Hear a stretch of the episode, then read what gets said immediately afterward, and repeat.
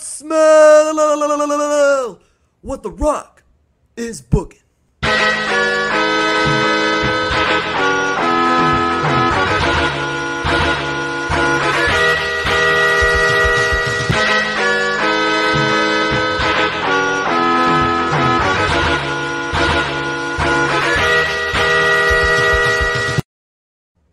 Come to Book It, wrestling podcast where we book and revisit your favorite wrestling storylines. I'm your commissioner, High Five Mike, and today every GM's Damone, D Money Allen, Ask me about my wiener. Prime Time Travie T, Who better than Travie T? Lil Fudge, I'm here to ask about Damone's wiener. and the bad guy Kenny. Handle me. Who's gonna handle me? In the great words of Meg The Stallion. I'm gonna handle The goat. Wiener. I'm gonna handle Meg the Stallion. No, With you're not. no, you're not. Shut up. Meg the Stallion's gonna no, you. You're gonna Oh, be oh, like oh, Jim. the- no, no, I'll you're give, gonna be like I'll Jim. give her the worst American one Pie. minute. Hey, I'll give her the worst one minute of my of her life. It's gonna be like Meg Thee from Stallion is American Pie than- when he comes in his pants just from touching her leg. Yes, that's gonna be me because Meg the Stallion is thicker than the Honey and Pooh's honey pot. I can't, I can't deal with y'all, this. Like, y'all are sounding like not only are you saying like weird shit, but you're saying it like slowly. You're tripping over yourself, so you sound like mega dorks right now. Yeah, Good. Meg the Stallion. Yeah. y'all We're talking about sound being like y'all have not touched ass in like a century. like, who I haven't cares? touched Meg the bigger than a White Stallion. Castle milkshake. So- That's why. y'all. All do right, that. so this week, this week we've Get got BBW's um pay per view for Book It Verse Three, round four. I will say Um, one thing: she's not as thick as Sarah Del Rey, though. oh my god, shut the fuck up. That's right. Talk to him, Damone. Clip it. All right, uh, John, tell us about BBW uh, and your pay per view. And if you don't know what Book It Verse is, go back to the beginning of this series or the first one uh, for Book It Verse One. Uh, I think that was last year sometime, probably about a year, a little, little over a year ago. Um, and catch up, even though no, no, no Book It Verse has anything to do with each other, really. But John, go ahead and tell us about your show. All right. Uh, John. all right, Damone's I'm getting there. My show. My my computer's Uh, going slow. You're good. You go. Uh, Might be time for an so upgrade. where we left off was Taboo Tuesday. That was about five weeks ago.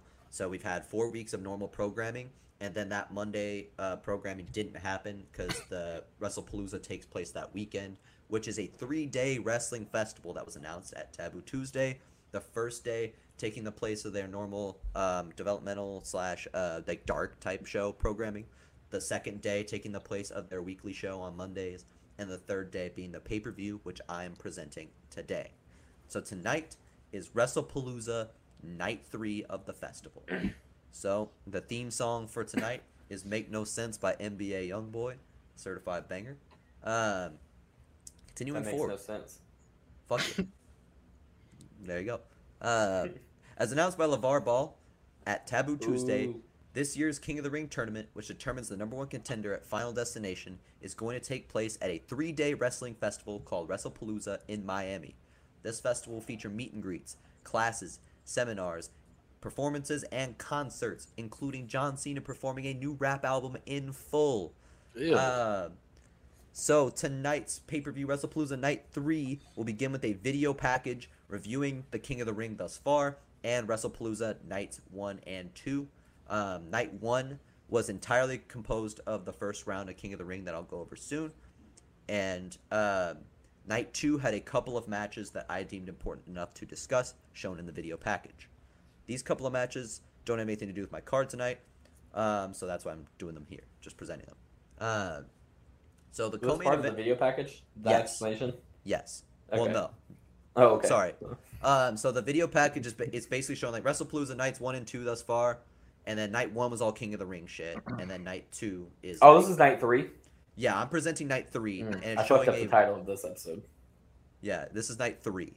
Um, it is. Uh, sorry. Yes. So this it's gonna recap night two stuff that isn't King of the Ring, and then it's gonna go over King of the Ring shit in order. So, um, the co-main event featured a tag team match with the acclaimed with Lio Rush at ringside facing R Truth and NBA YoungBoy with John Cena at ringside. Uh, this match takes place because Max Caster was angry about who was featured on Cena's album instead of him when he dropped the track list online. Those features included NBA YoungBoy and R Truth, as well as The Rock and some other popular rappers. Uh, Caster spent weeks challenging Cena to fight online and rapping about his retirement on TV until he finally got a response from Young Boy, who said he's gonna be at WrestlePalooza and to pull up. Uh, Cena was performing the song featuring R Truth on day one of the festival, and the acclaim attacked them on stage. Cena and Truth ran them off until Rush got involved, who was then tackled by NBA YoungBoy. The match was announced the following night after. Um, so the match takes place, and the ref gets knocked down, and Lio Rush gets involved in the match. So while the ref is down, John Cena hits an FU on Lio Rush, and then an uh, young boy hits an RKO on Max Caster and gets the pin as the ref wakes up. The main event on night two was for the women's championship. At Taboo Tuesday, at Taboo Tuesday, ODB shocked the world and dethroned Lita as women's champion. The other three members of the Femme Fatalities are trying to figure out what they're going to do as they haven't heard from Lita since her loss. Uh, Rhea, Ripley, and Paige are planning ways to force ODB to give Lita a shot, while Shotzi asks um, why don't they take the time to focus on themselves and their own careers. Um, so Rhea and Paige say that Shotzi's mistake uh, cost Lita the title, and she owes Lita for that. Shotzi says she's given Lita enough, and she doesn't owe her shit. ODB addresses her future and says that Lita will never see a title shot as long as she is champion. Rhea and Paige come out to try to jump her, but Shotzi stops them. Next week, ODB decides to have Shotzi, Rhea, and Paige have a triple threat to become the number one contender to stir the pot, and the match is essentially a handicap match until Paige and Rhea fight over the pin on Shotzi. Shotzi takes advantage of that and wins the match. The following week, ODB says that Shotzi can't uh, start kissing everyone's asses now that her queen is using her sick days, and she can't ask for sympathy for her own choices. Uh, Shotzi says that Lita's reign is only over thanks to her. ODB is only champion thanks to her. Shotzi says she is done wasting her career serving someone else. She's taking her life back and s- starting with the women's championship. Rhea and Paige try to attack them both, but ODB and Shotzi run them off before a big stare down. The match takes place on night two, and it's a hard fought 25 minute back and forth match. ODB is setting up for her finisher as Paige and Rhea slowly walk down the ramp. This gives Shotzi time to reverse that and steal a pin, but Shotzi is furious when she realizes what has happened and that her win of the championship is only because of the other Femme Fatality members.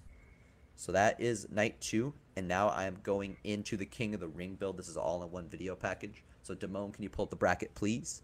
So hold on, hold on. So what?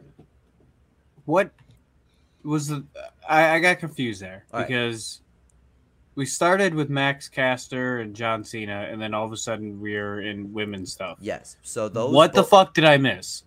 Those are the matches that happened on night two. This is a recap video. Yeah, it's just a two video package. Yes, this is not on my current on night card. One and night two. Yes. So, th- So we're so supposed to grade the the build up or the.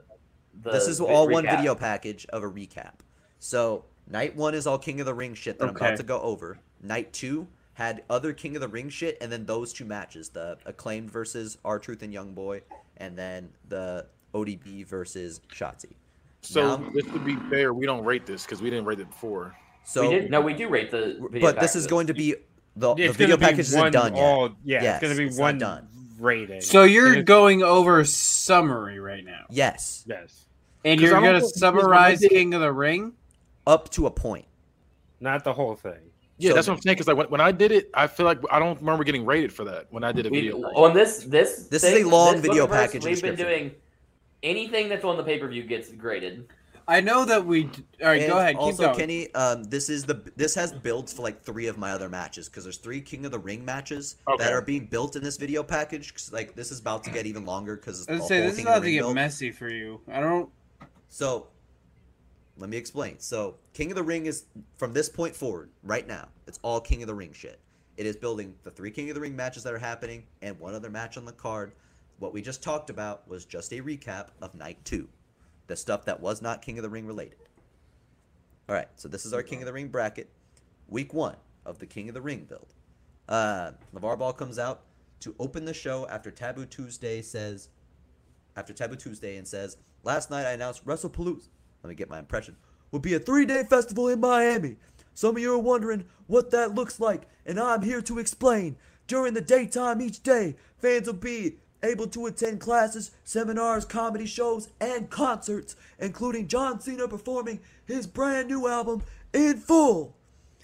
During the What's the name of this album? um, goat shit. That's gonna be a quarter. God damn it! I made that up on the spot. I knew you didn't have one. That's why. Disgusting. Um, sorry. During the evenings, we will have night one airing Friday night on Hulu in the place of Proving Grounds that week. Night two on FS1 in the place of Malice. And night three on pay per view. The entirety of the King of the Ring tournament will take place over those three days with the qualifying round on night one, the quarterfinals on night two, and the semifinals and finals taking place on pay per view. Without any further ado, here is your King of the Ring bracket, and this exact image is shown on the screen. Well, you got to say it for the people that's listening. On Yes. So I'm about to. Um, the bracket shows the first round with Eddie Kingston facing Kofi Kingston, Mustafa Ali facing Rhino, Owen Hart facing Big E, Cody Rhodes facing Alex Zane, The Rock facing Booker T, Taz facing Billy Gunn, The Miz facing Paul London, and Sami Zayn facing the Iron Sheik. After the bracket is shown on screen, MJF comes out and says, That's it? I thought I just had one month off, but it appears I have two, so I'll just make myself scarce and I'll see ya in June. And Ball retorts, Uh uh, not so fast. You got, you get zero months off, as I found you an opponent for night three. Since you wanted to appear for DPW and pop off these Meth Hardy jokes, you'll be facing him in a TLC match. And also, he'll be here next week to pay you a visit. MJF freaks out for the moment but collects himself and says, You know what? Fine. Bring that druggie over. I'll be more than glad to tell him what everyone's been thinking for a decade. And slams the mic off and walks away. Um, so later that night, Stephen A. Smith is shown backstage and says, Please welcome my guest at this time, Owen Hart. Owen, you finally get your event, got your revenge on Eddie Guerrero two nights ago, and now you have another chance to earn a world title shot. Where are you mentally? Owen says, I am finished with Eddie Guerrero. Our friendship is over, and now so is our fight. I won. Now I finally right this wrong and get my title match. If we're all lucky, we never see Eddie in BBW again. With that thorn out of my side, I can show everyone I am the coldest son of a bitch to ever lace him up. Stephen A. asks, Who do you think is the biggest threat between you and the BBW championship aside from Eddie? And Owen says, In my eyes, I'm already champion. I make MJF look like Mother Teresa, and every one of these wrestlers look like indie jobbers. Come up with better questions next time you interview me. And then walks away. wait, John. We Yeah. got a prediction on here from Ryan. Uh, I can't say his last name. He said, "I guarantee Kingston will win his first match in the King of the Ring." Uh, Eddie Kingston versus Kofi Oh Kingston. yeah, that's a good prediction. Solid, solid prediction. Uh, so it's announced that night that uh, all 16 contestants will be face to face and have the highest seeds. Eddie Kingston and The Rock serve as team captains for an eight on eight match. Um, everyone makes entrances over the commercial, and they're all standing in a circle. Eddie Kingston tries to speak, but The Rock loudly clears his throat over him. Cody tries to speak next, and The Rock farts into the microphone. Rock says, uh, sorry. I bet you smell what The Rock is cooking now. Finally, Oh. The Rock has come back. And The Miz interrupts, yelling, No, not today. We, we're not sitting around while you do the same thing over and over.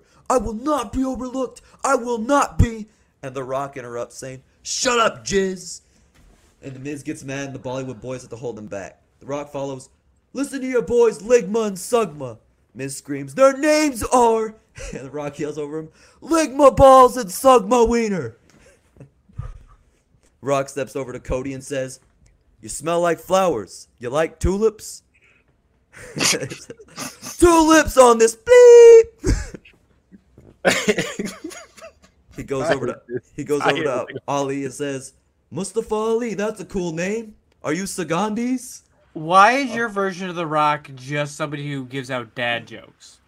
These are These are not dad jokes. These are like fifth grader jokes. Fifth grade was gonna say, dad these jokes. are not these dad are dad jokes. jokes. Yeah. These are No, definitely these- dad jokes. These No, are not are dad not. jokes. What fucking dad is saying Ligma? why? No, my question is why are there so many? I was waiting. I two. He gave us eleven.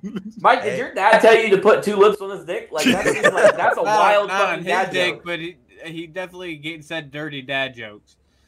There- All right, No comment. where was I? Uh, I think you were on Ligma. Mustafa or- Ali, that's a cool name. Are you Sagandis? He says, actually, I'm Sagandis nuts. he goes over to Eddie Kingston and Taz and just says, This is what no bitches does to a tag team. He goes on to the New Day and says, Heard you got a burger. I prefer Wendy's. Wendy's nuts in your mouth.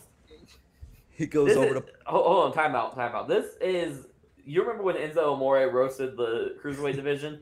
This is that, but not good.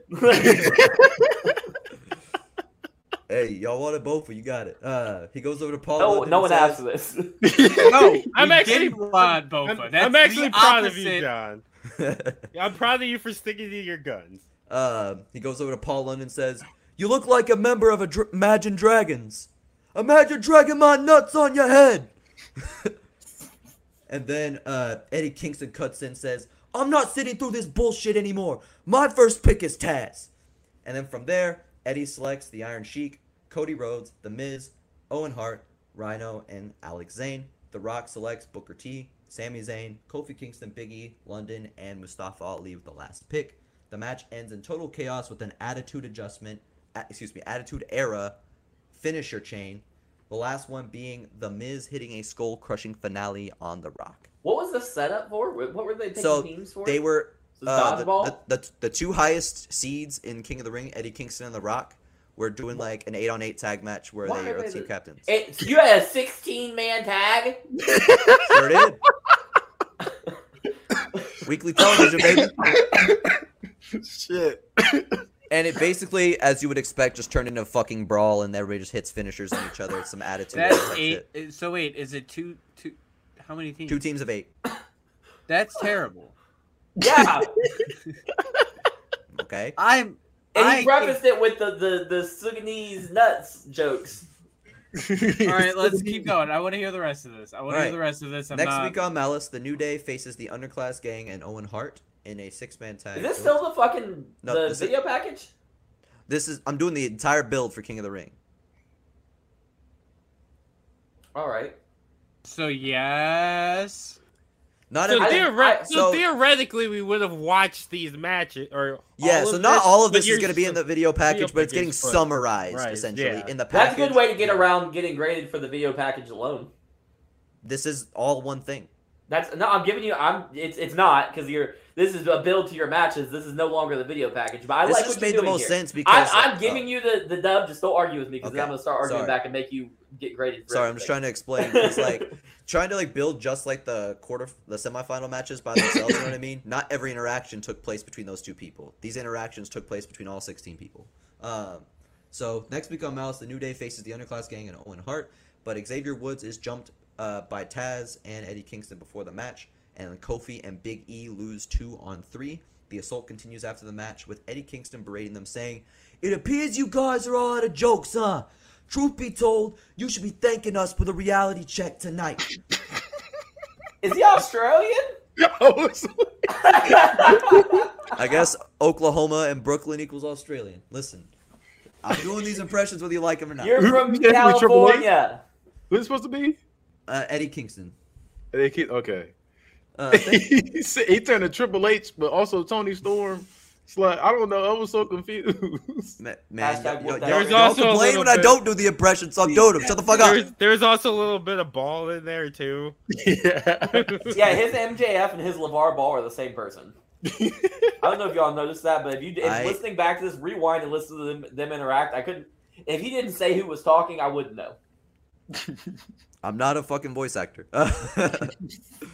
Uh, so, uh, he's continuing. He says, uh, "You are now hopefully aware that you can't rely on dead weight like Xavier Woods or Chuck Palumbo or Eddie Guerrero. Sometimes you have to admit that your friend is a useless piece of shit and cut him off.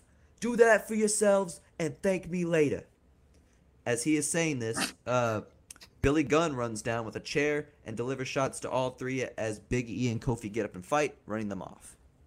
All right, later that night, Rhino and his new manager Jimmy Hart make their way to the ring, and Jimmy gets a mic to say, "No matter who was cursed with the worst outcome of facing the man beast Rhino, the end result will be splat on the mat." That Wait, who is this? Jimmy Hart. Jimmy Hart. That's is the best, your best this the impression. best impression you've ever done. Yeah, it was that's literally Because he's. Southern like me. You That need to get a little higher. Get a little higher with that pitch. That statement is doubly true for the last seed loser, Mustafa Ali. Mustafa Ali barely survived Scorpio Sky, and he stands no chance against the Motor City Muscle, the War Machine, the Man Beast, the Father of the Gore. Woo wee! That boy is done. Ali, hear me closely. You don't belong. No last seed has ever made it past the first round. You are ordinary in a sport of extraordinary men. Quit now and collect another paycheck. Uh, Ali's music comes out, and he comes out saying, You know, Jimmy, if there's not room for ordinary men in this sport, I speak for everyone in asking what the hell you are doing out here. I'm gonna keep this short because these fans have looked at you dorks long enough, but I feel the need to remind you that this is 2023. Extraordinary no longer means steroids and baby oil. Extraordinary no longer means perms and zoot suits. Extraordinary is defined by the unexpected. And nobody expected a Muslim to be a good guy in a wrestling company. Nobody expected an unknown cruiserweight to become a title contender. And no one expected me to beat Scorpio Sky twice. And no one expects me to beat you and become king of the ring. Keep flexing your muscles and rolling your neck, Rhino. You've almost made them forget we're the same height. And then drops the mic and the promo segment ends. I do have a quick question. What's up? Um, were the matchups randomized, like who faced who, or is Yes. it like okay? Because I was gonna say if Ali's the bottom seed, he should be facing Eddie or The It- Rock. But if they're randomized, randomized, yeah. then that makes sense. All right. Later that night, the model citizens are in their dressing room. The camera goes close to Cody, Cody Rhodes, and he says, Hi, I'm the American Dreamboat Cody Rhodes, the most handsome man on the planet. I've taken time out of my perfect day to give some ratings of my fellow King of the Ring contestants. Uh, and behind him, Kit Wilson and Elton Prince have a pink bulletin boards with names of the other contestants that they read to Cody as he gives ratings. Kofi Kingston, two. His upper body looks like a crepe. Eddie Kingston, zero. Gross. He makes me vomit. He looks like botulism in a can. Rhino, three. Has muscle and literally nothing else. Mustafa Ali, one. All those LEDs and he still has terrible lighting. Alex Zane, zero. He, and then he hears a knock on the door. Uh, Pretty Deadly opened the door to show Alex Zane outside. Alex says, Cody, I gotta give it to you, man. You're absolutely dashing. And Cody's like, Yeah, I know. Um, I know you don't know me and probably don't like me, but I'd love if you could give me a makeover sometime. Miles says to start cackling, laughing, and Alex continues, As a token of your appreciation uh, and of a token of appreciation for your beauty, I actually got all of you three a, a hot oil massage tonight. My treat. Um, model citizens stand there and shrug and seem to accept. And then uh, Alex says, "They're actually here right now. Here, I'll go grab them. I'll go grab them. Stay right there." And then they stand back a few feet until the door opens and Alex Zane comes in with a Gatorade cooler, rears back, and splashes hot oil all over the model citizens, leaving them slipping all over the floor. All right, Stephen A. Smith is next joined. I am joined at this time by The Miz and the Bollywood Boys, otherwise known as the Silver Screen. Miz, you learned last week that your uh, opening match in the King of the Ring champ tournament will be against former workhorse champion Paul London. Yet you seem solely focused on The Rock. Could you potentially be sleeping on your opponent? Miz takes the mic and says, That'll be your first take and your last one this evening. Get lost. Paul London, you exist only to me as a formality in this tournament. Giving you my time is the equivalent of signing these neckbeards action figures, kissing babies at the premiere, or stopping for a photo on the red carpet. You are not even a blip on Samir and Sunil Samir and Sunil's radar, let alone mine. Be thankful you got an extra role in the rise of Miz. In this film, I am clearly the handsome funny, talented, and strong hero whom everyone loves. But every film has an antagonist. That role is being played by C-lister Dwayne The Rock Johnson, who probably laughs at his own last name. Listen closely, Dwayne. You are not fit to breathe my A-list air, let alone attempt to humiliate me with your grade school insults that you learned on the set of Superdog. I am a Hollywood superstar, a former BBW champion, and the fastest rising star in sports entertainment. With these two Bollywood studs by my side, no one dares get in my way. We are the silver screen cut scene. Hey, he's right. And Miz He- he turns needs to walk away, shit. but gets That, that might be your best promo ever, by the way. really. Thank you. Yeah. Uh, Never Is it better than Raven? And not. Yeah, I was about to say that. Yes. um. So Those fucking D level promos that he trying to throw for the belt. Um, so Miz turns to walk away, but gets grabbed and turned around by Paul London, who starts to speak, but Miz simply yells, "You don't get to share my TV time," and walks away. All right, now to the third week. Next week, Alex Zane and Paul London face Cody Rhodes in a tag match. Uh, the model citizens in the silver screen get frustrated with the match and beat those two down. And then Miz and Cody have a stare down. Cody gets on the mic and says, First of all, Miz, your breath stinks. Secondly, no one else is the reason you're not a bigger star. The reason is just that you're simply too ugly for the roles. They're offering them to dashing men like myself, Kit, and Elton. Sorry. You see, Miz cuts in, I'm gonna stop you right there.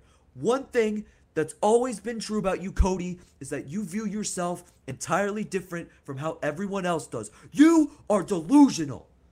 I'm the biggest star in Hollywood, and while you rely on daddy's name and indie friends to get you anywhere, that may get you far in wrestling, but nowhere on the outside.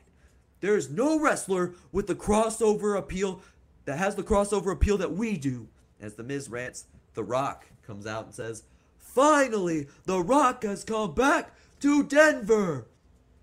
The Rock and his millions and millions of and fans millions. have had enough. Damone's on and the video Williams. has have had enough of listening to you two sussy bakas whine about your careers. The Rock has a serious question for both of you. Have you two been penny trading? And there's like, what? Penny trading each other's asses! As the crowd laughs and the Miz freaks out, Booker T comes out and says, This is gonna be a terrible impression. I'm sorry already. Sorry, black community, for this. he about to piss everybody off. Oh, damn, I'm trying to do this super. Sorry to everyone who had with their hopes up about matches that won't happen. You two marks are fantasy booking a mat your match. Time out. Time out. Time out. That's not what I expected this promo to sound like at all. He I sounded thought like he's gonna Paul like- Phoenix from Tekken. I thought he was gonna be like, "Yes, a boss." I love the wrestle. Well, I'm not gonna like intentionally be racist. I'm just trying to like sound like the man. I don't know how. I Oh, of have course. Now, clearly yeah, you don't. ahead You sound like more like you sound more like Kid Rock than Booker T. well, I look more like Kid Rock too. Sorry, I'm white. like, I, I don't know what to do. Uh, I'm just doing my best. Sorry to everyone who had their hopes up about matches that won't happen. You two marks are fantasy booking your match with The Rock when The Rock won't be making it past me. So my advice to all you, all three of you, is to start giving me the respect that I deserve. Now can you dig that? And The Miz says, Fine, have it your way.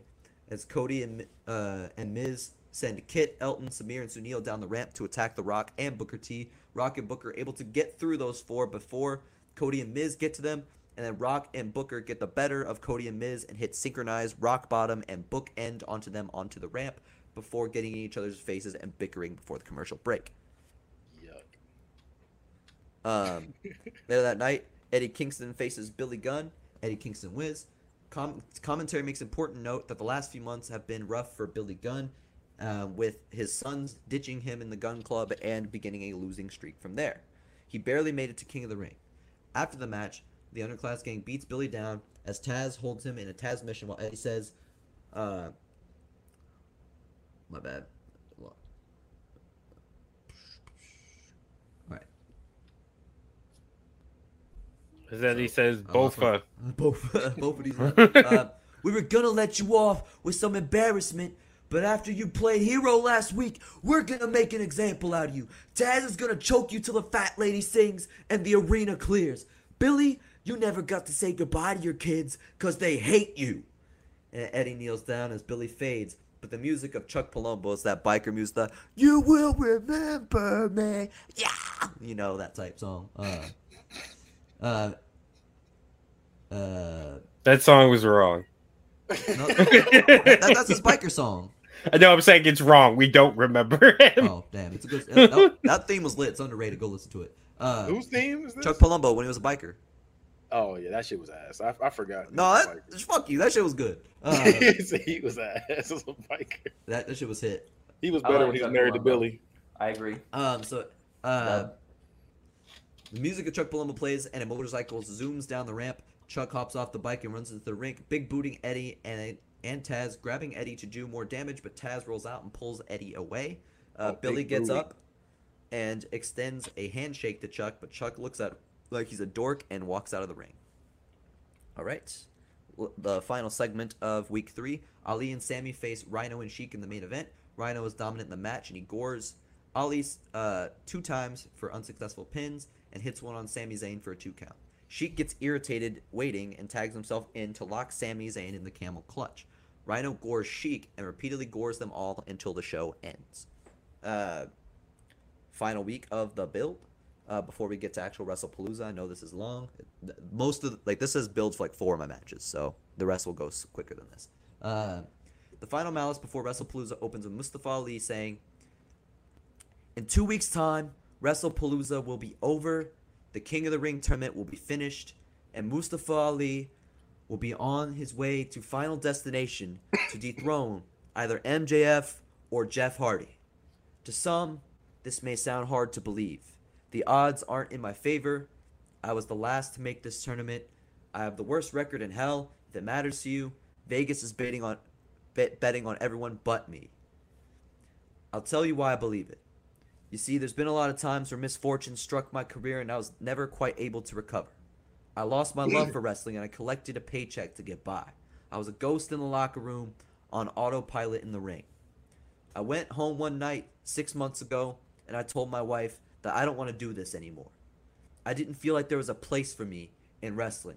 I didn't feel like this business was ever going to get better. I was ready to call Mark Cuban and quit. And that's when she looked at me and she said, Go do something about it. And that's when my light turned back on and I began paving my path towards the BBW championship. And as he says this, the riff of Beautiful Thieves by AFI plays, and out come the Model Citizens. That's their theme song. Who Kind was of- this? Mustafa Ali's just cut that promo. Okay, thank you. And then uh, Model Citizens are coming out. Their theme song is Beautiful Thieves by AFI. It's a banger. Um, and Cody says, Throughout that insufferable monologue, you were right about only one thing. There is no place for people like you in wrestling. Over your entire career, you've whined about this business and you've whined about America. Both of those things were once great when they were built around people who look like me. When ugly people like you were included, that is when it all went wrong. I, the American Dreamboat, Cody Rhodes, and these two British bombshells came together as a group of model citizens with two goals in mind to make wrestling hot again and to make America hot again. And step one is to get your stupid face off this television screen. Step two. Sorry, lost my place. God damn it. I just scrolled like way up. My bad. Mike, we gonna need that shirt. Make America, make wrestling hot again. All right. Step two is to win King of the Ring so America can have a beautiful champion that it can be proud of. Ali turns around after Cody says this, and Rhino is in the ring and gores him with Jimmy Hart cheering into the megaphone. And Iron Sheik comes out with the Daivaris, and a brawl breaks loose. Sheik throws Jimmy Hart over the announce table. Sami Zayn comes down to fight Sheik until LeVar Ball comes out and announces one more match for the King of the Ring contestants to scout each other in a four corners tag match with teams of four. Um, just before this match takes place, the underclass gang are seen backstage beating. Excuse me, they're seen beating down Chuck Palumbo in the parking lot before Billy Gunn makes a save with a lead pipe. Billy helps Chuck up, but Chuck shoves him, yelling, I was gonna be alright. Why do you keep following me around like I need your help? And then Billy yells, Clearly you do need my help. We both want to take out Eddie and Taz, and you've seen what we can do together. Chuck shakes his head and says, I've seen your matches lately. I'm not interested. Um, that night, the four teams are Ali, Kofi, Big E, Billy Gunn, The Rock, Paul London, Alex Zayne, Sami Zayn, The Miz, Cody Rhodes, Eddie Kingston, Taz, Booker T, Iron Sheik, Rhino, Owen Hart. The match is chaotic, and it seems impossible to get a finish until Alex Zayne shooting stars into a big crowd of them on the outside. Um, Eddie Kingston takes out Zayne outside and goes back into the ring, where a legal man, Billy Gunn, hits him with a Fameasser and pins him for the win. And the final uh, weekly show before King of the Ring is Billy Gunn standing tall over Eddie Kingston with a final rush of momentum and commentary saying it's anyone's game from there. So now we're to WrestlePalooza Night 1, where the results of the opening round are uh, Eddie Kingston. We didn't even get to the first night yet. we are now. Jesus Christ. I Okay, to- go ahead. So I, I told y'all this is gonna be mo- like this is the build for like four matches. We're gonna get. The, like we're gonna be an all hour good. into the show before you tell us what But, the fucking like the four matches. four matches aren't gonna have This is Like- PTC all over again. no because Worse. listen, I would have at least given you at least Listen. graded something by now. Fuck off. listen. like four matches aren't gonna have builds because this is the build. So this is gonna save time later, and make more sense. So Eddie so. Kingston beats Kofi Kingston off a distraction as Taz cheap shots a New Day with a chair outside the ring. Uh, so Eddie Kingston wins. Uh, Ali gets beaten down viciously by Rhino in the match and eats two gores. However, he is able to hold on and get the win. So Ali beats Rhino. Owen Hart and Big E have a hard fought brawl, but as Owen takes control, the music of Eddie Guerrero hits, but Eddie never comes out. And Owen stands on the rope screaming at Eddie to get his ass out here and come fight. He goes for a twisting crossbody off the rope he's standing on, but it's caught and hit with a big ending. So Big E defeats Owen Hart with the distraction of Eddie Guerrero's music. Uh, sorry. Uh, Cody Rhodes decisively wins a fast-paced indie-style match with Alex Zayne. The Rock and Booker T main event. Uh, they're on the. This isn't in order, but they do main event night one and put on a banger with a lot of signature moves, very Attitude Era esque. But The Rock gets the win. Uh, Taz defeats Billy Gunn, and they jump Billy Gunn after the match, but Chuck Palumbo returns and runs them off. Uh, Billy extends his hand to Chuck for a handshake, but Chuck hu- hugs Billy to the cheer of the crowd. Uh, in the next match, Paul London misses a big dive. The Miz punishes him, mocking The Rock's moves, hitting things like the Rock Bottom and the People's Elbow, making an example out of Paul London as he wins the match. And um, the Iron Sheik beats the hell out of Sami Zayn the entire match, but Sami pulls the rope down as Iron Sheik charges at him. Sami dives through the turnbuckle for the D- tornado DDT. Sheik is unable to make the 10 count. Sami survives. Sheik loses his fucking mind after the match, though, beats down Sami, the Daivaris, and tears up the arena on night one. So Iron Sheik is going crazy, but he loses to Sami Zayn. We are now to WrestlePalooza Night 2. Eddie Kingston tells Taz to stay back and rest for his match, and he'll make quick work of Ali. Uh, Eddie Kingston gets control after a missed dive to the outside, but eats a nasty super kick to the head, allowing Ali to lock in a Koji clutch and make Eddie Kingston tap out. Uh, Cody beats Big E after reversing a big ending into a crossroad crossroads and putting his feet onto the ropes, so Cody Rhodes wins. Um, the Rock defeats Taz after Eddie tries to get involved, but Billy Gunn evens the odds. After the match, uh, Billy has a mic on the ramp and says, Now that you're both free tomorrow night, you both can drag your asses out and fight me and my partner, Chuck Palumbo. And then Billy's music plays and the crowd cheers. So the, annou- the match is announced. Billy and Chuck will face the Underclass Gang at night three.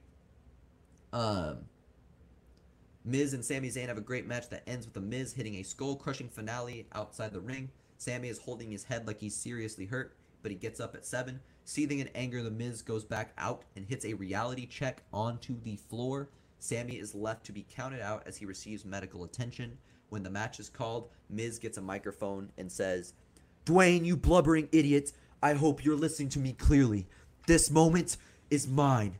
This weekend is mine. This company is mine. This weekend will be the one where I am solidified as the biggest star in this industry and I get the respect that I deserve. Dwayne, you will never try to humiliate me again. Tomorrow night, I will defeat The Rock and I will make mystery. Smell that, bitch. And then throws down the mic. All right. So that is the end of the video package, the entire King of the Ring build. So we're ready for the first uh, semifinal match. This is where I get rated. My One or second, I not took notes, but I want to get I want to get my score together first. I didn't take notes, but I really like the stuff with the Miz. I love Cody. Um, I like that you leaned in with the Rock. You said um you didn't like cower or like change your mind, even though we told you we didn't like it. You just went forward with it. So I actually like that. Um, I'm gonna give you a five. Let's go! Mm. There was Well- nothing I really hated. Like I liked a lot of it. It was long. It was a lot, but I liked. Yeah, it. like I said, Overall. four four matches aren't gonna need builds before them now, though. So it's- it makes more sense this way. Well, I'm gonna be the hater here. Well, what I'm else is fucking new? Exact opposite. I hated everything about this. The only thing I liked was that one Miz promo. I'm not gonna lie to you. I hated it all. I went with a point five. I feel like if you were mm. gonna do the rock doing that, I feel like you could have had the regular promo and then threw in the like a Bofa joke. That would have been fine. I, I, I would have been straight with that. But it was just it just wouldn't stop. it just wouldn't stop. So yeah, it was This is the hits now. It's been those Yeah, in. BBW, this is the hits. That's the thing. In BBW's canon, this is what he's been doing. I know, but it's too much. It was too much. It was too much. I I, I, didn't, I didn't like it. I didn't like it. And then I, I just I, I don't like the throw three different things into one thing. I don't know. I don't like it. Yeah, I don't think that this. I this feel like, in my sense. opinion, in my opinion, that's not fair because I feel like anybody can have a weaker build and just throw it in with a stronger build and just be like, well, okay, like I can get that. Well, That's my way of getting the Can I explain why I did it this way? Because. I, I have well, I have like that, but also if I had tried to like separate all these interactions into only like this is the build for the semifinal match and it's talking about like seven other dudes, it wouldn't have made sense. It would have made sense because you'd have been le- leading up to the story between the two matches of the two people. But why would I have an interaction, for example, between the Iron Sheik and Sami Zayn for Mustafa Ali versus Cody Rhodes? you don't have to. I mean, But it cut happens. that I mean, out. it, it, it happens. I mean, I did that. I'm gonna say I did yeah, that. I, I, got I points said all of my stories inter intercross, so like I constantly have interactions between people that aren't in the match included in my builds. Yeah. So, So, I didn't want to just have a bunch of interactions and just jumble up the builds to all these matches. and have to write them separately. I wanted to put it all in one place, so where it made sense. yeah, and All the right. model citizens felt very. Um, it felt like what Travis did too, as well. So I wanted. To, You're, it's because you're not hot. That's why we need to make America hot again. I'm I just want letting you that know. I'm, t-shirt. I'm just letting you know why, why, why I I- gave you the score I gave you. So don't I think I'm w- I hating want like that that. I'm just t-shirt. It's you Well, why. you already said you're gonna be the hater, and you. I mean, I am going to be the hater here because like because he gave you a five, I was going point five, so I was like, woof. Yeah, so I didn't like it. I feel like I just I don't know. I just feel like the hate I got for what I did This is way better. Than and what this happened. it's just like it's This is just way wrong. better than any, every moment of this is better than any moment Ah! with O'Reilly. No, Even the lick my no. balls and Even suck my wiener. my. That was, that was All right. insufferable. I, in my opinion, I'm not gonna lie to you. I feel like wrestling died a little bit when when I had to listen to that. Good. that I, I hope you don't love wrestling too much anymore. Yeah, I, yeah. It- I hope I- you I'm love it less, so you'll be I'm less of a hurt. fucking Travis, dork. go ahead. Travis, go ahead and do my phrase for me. he he wasn't uh, mildly disappointed. He was absolutely disgusted. there you go. Um, Mike, you got a number, or you want me to go? I'd like you to go, please. Okay. No, no, So- I want Mike to go. I, I I demand that Mike go next. Okay, Mike's got to go. You're gonna make Mike mad. Stop it. I, I don't even know. Like there was just so fucking much I agree. This was too much. that there was too. I think that it, it and that's coming from me. it was 40 minutes. It was about 40 minutes of talking. Keep in mind, four matches aren't gonna need builds before them. It I doesn't matter. understand. You should have done that because now I'm gonna forget what the fuck the build was. Right. Um, because that that was no longer a video package. That was that was straight you just telling us four builds at once. well, it was like actually like Um, 16 builds, but No, but it doesn't matter. Uh, It, It- okay, then that, that makes it worse. There's 16 people interacting. It's not about I'm the giving people you a two and a half because I'm trying to average out everything I fucking heard. Uh, we're going to two and a half. Okay. So I'm gonna look like a good guy here. I kind of like that. Um, so the Miz promos, fire. Thank you. The Cody Rhodes promos, fire. The Alex Zayne hot oil segment, love that shit. Thank you. The Rock promos, garbage. Okay.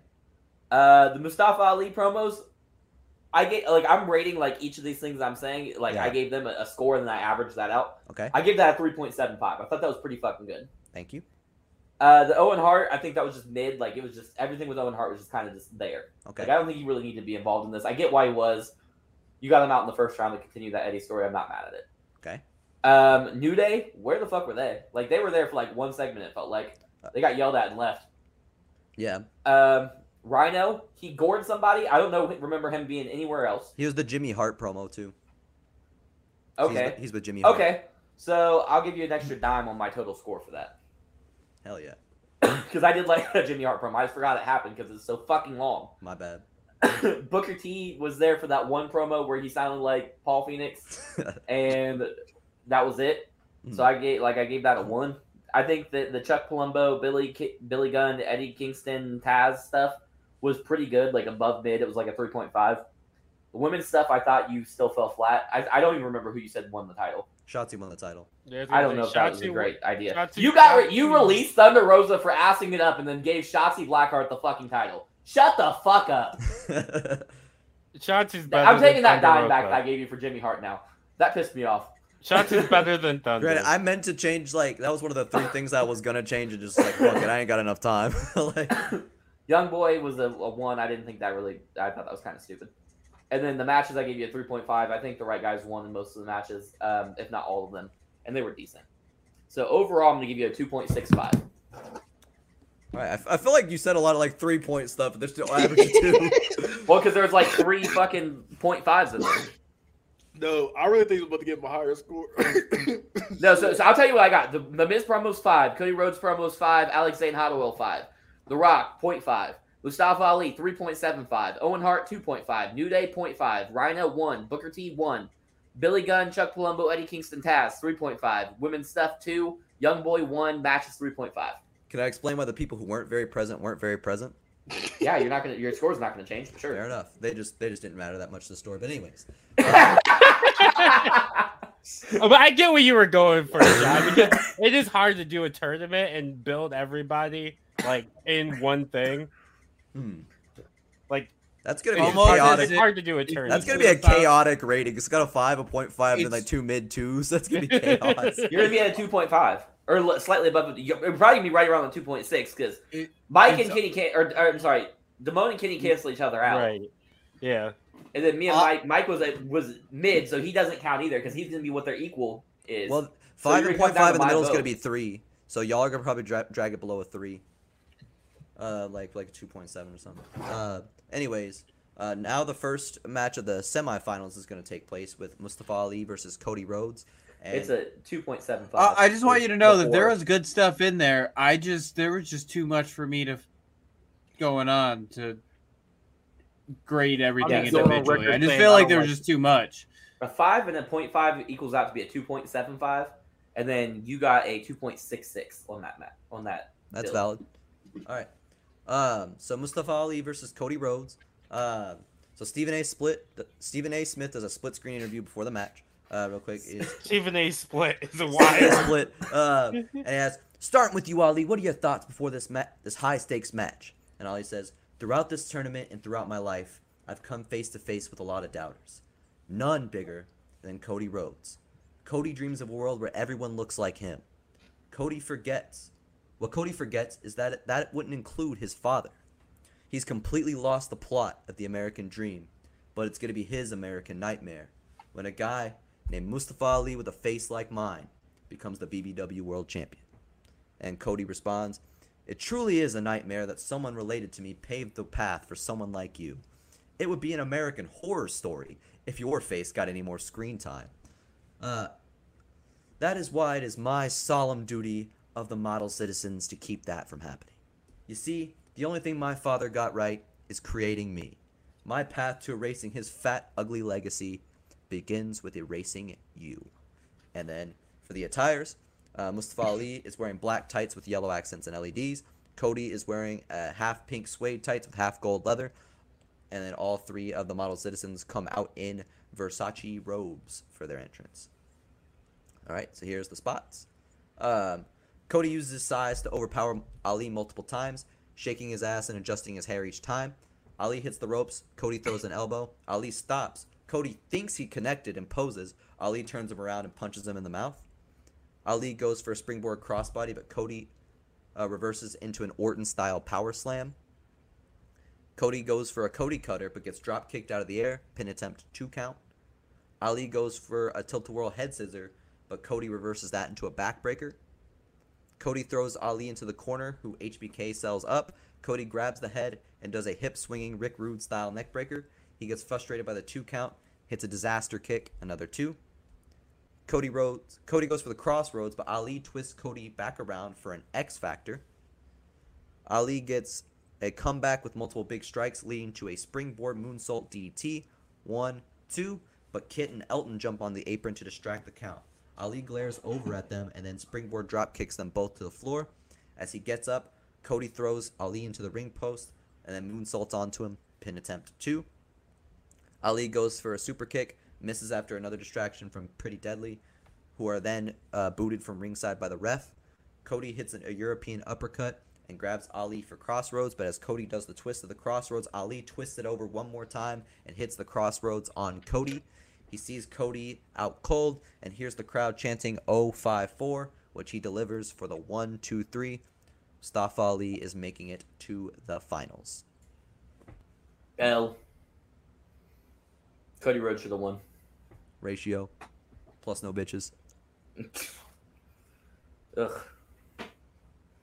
Also, Muhammad Hassan is disappointed in Mus- Mustafa Ali.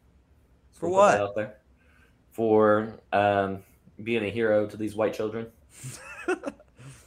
He's getting the Uncle Ahmed from him too. Yeah. He already Um, did that story with Iron Sheik. Oh yeah, I forgot Um, about that. Well, Asylum's about to come over here and whoop his ass now. They're gonna get the job done though, because when the towers fall, they stay falling. You know what I'm saying? God damn. God damn, Travis. but this time it won't be an inside job. Ah. Why do um, we let you do this? Who's gonna stop me? right? George rated- who's W. rated- Bush. Who's rated? Who's rating first? He couldn't stop himself. God. That was good anyway, who's, Mike, thanks. Uh, who's who's rating? I don't have a number. Fuck. Keith or yeah, Keith, Kenny or Mike? Wow. I don't. I don't have a number yet. I'm still deciding between two numbers. Mike. Mike can go first for the first time ever. Yeah, you go first, Mike, and give us reasons. Yeah, you never do. Five dollars. Yeah. Why? Why? I don't know. I liked it. That's I enough for me, baby. I hate Mike so much. That's enough for me, baby. So I like the I really like the promos from both guys. Um I really like the promos from Cody too, like saying he's gonna erase the legacy of his fat father by ta- getting rid of Ali. Um, I don't mind Ali winning. Either guy, I wouldn't have been upset if either guy won. Um, I'm also gonna give you a five. Let's fucking go. I'm Your not- show's fire so far. Thank you. I'm not giving you a five. That's fine. Um, like I said, I think the wrong guy won here. I think Cody has a lot more gas in the tank than Ali does. That's fair. I think you're you're pushing Ali based on your own personal preferences and not based on the character you have in front of you. Um, his character right now is a little weak. He's Didn't you just say overcoming you- the odds. Didn't you He's say you not- liked his promos? I, I said they're mid. You said they're above mid. Okay, so they're And There's either way. So I gave Cody Rhodes a five on his promos. that's fair. But keep in mind, So and this is all relative. So this isn't like a this isn't like a in the world. You know what I mean? I'm Yeah. I'm comparing Ali to Cody Rhodes. Yeah, Excuse me, sorry. but but also keep in mind that uh, who's who's the champion at the moment? Who's the what? Who's the world champion? I don't care. I'm just telling you. who's better than Push. Just doing some some basic storytelling here. But That's all right, great. Um, I Continue. don't think that that's that. Okay. That's valid. Um, I, I did think the match was good. I thought the promos were good. I just think Cody should have won. Okay. Um, I'm gonna give you a four point two five.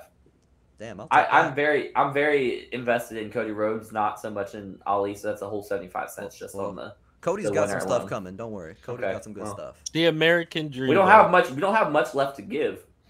The Hey. American Dream Boat is a You only fire. got two more shows. Cody's got good stuff coming. Trust me. Trust the process. Two more shows is a lot, to be honest. And, it's a, and, is. and Travis is a two month build between this and my next show, so Cody's got a lot of time to do shit. All right. I know. I know. Cody Rhodes is gonna be a menace in PTC. Well, I gave you a nice jumping off point. What do you think, Kenny? I gave it a four. I'll take that. Thanks, Kenny. Uh, all right, this one's gonna be a little bit of a drop because I know it's got a controversial person in it. The Rock versus The Miz. um, so Stephen A. Smith gets their ma- thoughts before the match as well. The Rock uh, stretches his neck, raises the eyebrow, and says, "Finally, The Rock has come back to Miami." It seems the jizz is worked up at the Great One. Perhaps that is because he has not had a taste of Maryse's poontang pie in so long that his balls have shriveled up into his candy ass. The Rock does not respect The Miz, fear The Miz, or even trust The Miz to get The Rock's order right in a Taco Bell drive through. Stephen A., have you heard about The Miz's fitness? Uh, no. Fitness dick in your mouth!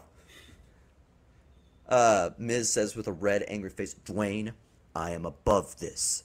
You should have been above this a long time ago. I am disgusted that this behavior has gotten you by for so long, but tonight I turn your comedy into tragedy. No one will be laughing when the skull crushing finale turns your infantile brain to mush and the silver screen stands over you holding your fame, money, and dignity that we've always deserved. Thanks for the interview, Steve.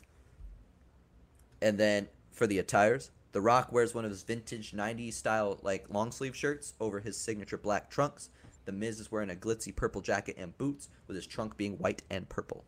Um, so for the spots, Miz and Rock finally have their stare down in the middle of the ring. Miz slaps Rock in the face. Rock looks at the crowd, sticks his neck out, raises the eyebrow. Miz goes for a punch, but The Rock takes controls with his signature punch combo. Miz repeatedly uses rope breaks to create distance. Rock looks over at the Bollywood boys and calls them sussy bakas. Miz chop. I forgot I wrote that. That's funny. Um, Miz chop blocks him from there and starts stomping on him while he's down. Um, Miz hits the it kicks and is swinging DDT, pin attempt in two. Miz waits for him to get up and then hits the knee for a reality check, but The Rock reverses it in rock bottom position. Miz scurries away and runs outside the ring. Uh, Rock follows him to the outside, double clotheslines the Bollywood boys. Miz gets back in the ring. As The Rock re-enters, Miz dragon whips his leg into the rope. The rope. Rock is able to fight his way up as the crowd claps him alive. He eventually takes c- complete control with big punches and a vertical suplex. Um, he then mocks the Miz's taunt when the Miz gets up. He's met with a uh, the Miz is met with a rock bottom. The Rock sticks his neck out and gets a huge ovation from the crowd that knows the people's elbow is coming. The Rock throws the elbow pad, pad into the crowd, and as he's hitting the ropes, Sunil Singh distracts the ref. Um, and when the Rock returns back to the rope, Samir Singh hits Rock's leg with a kendo stick. Uh, the Rock turns around to threaten Samir, and the Miz gets up um, and hooks the Rock's arms from behind to hit a skull crushing finale. Miz drags Rock into the center of the ring, starts going for a pin, and starts shaking his head with a dickhead smirk. He then starts to lock in the figure four. The Rock is visibly trying to uh, pound his way, uh, try to scratch his way to the ropes, pounding the ring, trying to get some form of momentum. Uh, but he's visibly fading from all the pain. Uh, Miz punches Rock's leg that's been worked on all match over and over, trying to get him to finally give up, and until the Rock finally goes limp.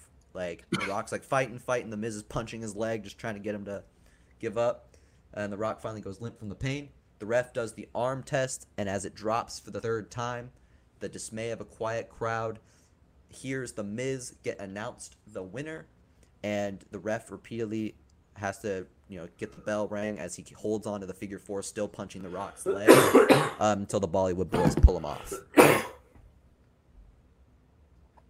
Okay, the only thing I don't know if I like the ending, like the finish Mm. of him like having him pass out to the figure four. Because like the Miz has a decent figure four, but it's not like when I think It's of the not Miz, I don't think the figure And- four. And BBW, he has a deadly figure four. Um, He just made the Rock fucking pass out from it. So Yeah, The Rock is a legend. um, I'm gonna give you a four. I don't think this match is as good as the other match. mm, Um, and uh, like I said, I'd rather he just have beat him with the either if he was gonna lock in the figure four, the rock tap, or um, just him hit the skull crushing finale for the I was win. between having him tap and having him pass out. yeah. Um, but yeah, I was still gonna give you a four. I think valid. overall it was it was good. I like the promos from um the Miz. The Miz's promos have been fire tonight, and like I said, you're leaning into the Rock thing, so that's his character. I'm not gonna I'm not gonna crush you for it. So That's fair. I, I know that there's two people here that will, but that's fine. I knew it was gonna happen. I knew some people wouldn't like it. I knew it would be polarizing, but I was like, "Fuck it, I'll have fun with it." I'm- It got roasted last. Night. You time. ever heard the phrase "less is more"? Yep. Yeah, it should have been less. Hey, you- Wow. you, you were the one that was like in the chat the most, like saying, "I can't wait for both Rock," and I was like, "Oh, because bet." I thought we were gonna get one joke. we got the damn. I made it. I made it his whole fucking gimmick. Grade school Rock. I'm rolling with it. Everything he says is like. Hey, he had a normal sounding promo until he did fitness in the Stephen A. interview. Yeah, that's what made me mad. Is it was like calling him the jizz. That was good. Like that was a way that you could work in that that like grade school humor. But the problem is, is you kept going. like That's that's how I feel. So I, I give you a two point seven five. Okay. I don't hate this. Thank you. I think The Rock overall had a decent promo. Mm, Miz had a fire promo. thank you. Um, the match was good. and The the winner was the right one. Thank you. I'm gonna give you a four. Thank you. Damn, I didn't Uh-huh. expect that. Um, so we're gonna take a break from King of the Ring. Well, actually, sorry. There's a quick after the match. Sorry, I should have had Mike, this. Mike included. has to vote. Oh yeah, sorry. Uh, before Mike votes, I want to include. I don't know if it's gonna change it at all, but um, sorry, I should have said this beforehand, but it shouldn't be rated by itself. It, it was a part of this. I just forgot to read it. Um, so if you want to change your ratings based on this, it's fine. Um, LeVar Ball comes out with the Miz stands victorious, and he says, uh, basically, there's been a little bit more interference in the, this round than he'd like to see. He will not let the finals be decided that way. He tells the Miz that he'll be facing Mustafa Ali tonight in a steel cage match. It's in the finals. That changes your ratings. It doesn't. Okay. So he's facing the steel Mm, cage. No, I almost gave you like a di- yeah, give him a dime. I like the idea of it being in a steel cage because there has been a shit ton of interference in the whole tournament. So Hmm. All right. I'm and there's been with- count outs and stuff. So I I kind of like that idea of a steel cage. I Give it a enjoy it. five. I enjoyed it. I thought the right person won. Um, even though I think we got a little too many of the jokes that didn't go the get over the first time, or the second, or the fourth time. Listen, I didn't Uh, know that the second, third, and fourth time wouldn't get over. I only knew it didn't get over the well, first. when they didn't go over the first, you should have been like, "Huh." Well, I can't This- scrap a mid show. they're Yeah, written, they're there. like I scrap things mid show. I just imp- I improvise. I'm not Mike, improvising. Did you change the winner of a match one time mid show? yeah, I, I improvise a lot. He did that. and We hated it. We wanted him. He should have kept it the way it was. Listen, I, right. I I wrote the jokes. They're there. There are get it. there's some things that I've improvised that you guys have loved. So That's fair. I don't care. Mike's the go. He's in there freestyling. I'm saying. I'm a lyrical miracle. um, what did I get? Did I give it to you yet? you didn't give me the Uh, number. Four and a quarter. I'll take that. Thank you. Mike loves this show. So far, So, it's been pretty um, good. we're taking a break I from. love the show the most. I, I fell yeah, asleep during Damone's- the, the Damone's video my fucking package, man. But I woke back. I'll make it. I'm giving Damone a Mike, Philly how cheesesteak and some head how- after this. How many pizzas did you go? I'll, Wait, what? I'll- Hold I'll up. take it. Hold up. I got. I was. Uh, how many pizzas did you get during that fucking? I went Promo to Little. Caesars. I picked up about four. Hey, Got 'em I- on I'm glad plates. Mike wasn't offended. He was just bored. I'll take that. Uh, Well, that's what happened with my match too. When he got That's all fair. the fucking pizzas, he was just bored. that's fair. That's usually what happens. I I, was get offended. angry. I get bored. I walk away. See, this was the vision I had just to kind of go back to the beginning. Like when I went through like an hour of build, I went through two matches in like 15 minutes. So we are taking a break from King of the Ring. The finals are later. And the next up match is going to be for the Workhorse Championship. And I'm going to tell you how this happens. So week week one of the build. Uh, I don't know why that's so funny. Just the way you y'all said that. cackling laughing like I said something wrong. Like- No, it's just Shit, the I'm way you said you it. I'm gonna tell I'm you how it gonna- happened. Um, so LeVar, general manager LeVar Ball is seen on the phone yelling, "I don't care if he's busy. Get Simon Dean on the phone this instant." This Simon, listen, Simon, I'm sick of your company holding my title hostage. Why wait? Let's negotiate right now. So you're not hearing the other side of the conversation. You're just hearing his. Um, I don't care if he's a private contractor. Y'all have my belt. So you're gonna be here next week to talk? Zoom, thirty dollars. Damn it, Simon. You're gonna pay. You're gonna pay for this, cause I'm LeVar Ball, and I never. And then he realizes that they the call got hung up, and he puts down the phone, all embarrassed. Um. So week week two, LeVar is shown in his office having his kids show him how to work Zoom. He gets on the call, and the exec- executives for all companies are trying to make an offer to permanently sign Brian Cage.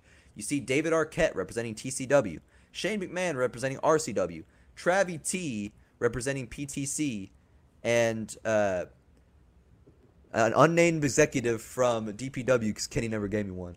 Fuck him. Uh, hey, goddamn. it. so He never asked me. I did. I, I DM'd you. Go oh, check. I didn't get it. Yeah, fuck He left you on red. yeah, I got Yeah, left on red by Kenny. So Kenny, Kenny lowballs Cage. I We'll guess. just saying it's Vladimir Kozlov. Vladimir, Vladimir Kozlov representing DPW. why didn't Why didn't TDJ go? Oh yeah, it should have been. Because he's got bigger things to deal with right now. Yeah. Uh, so Arquette offers Cage uh, two years, one million. Um, Simon points up, like saying, "Hey, I want more." Uh, RCW offers four four years, four million. Simon cringes, and then he's like, uh, "I don't know." And Travis T yells, "One year, three million. And then LeVar says, "Well, if it's money you want, we got the deepest pockets. Give me a number and a length, and he can have it." Uh, That's Simon, definitely not true. listen. Mark Cuban's a billionaire. Uh, You'll you'll see next week. fair enough. I Uh, don't know how much money Primetime Travis T got in this fucking universe. I'm Simon the first says- zillionaire.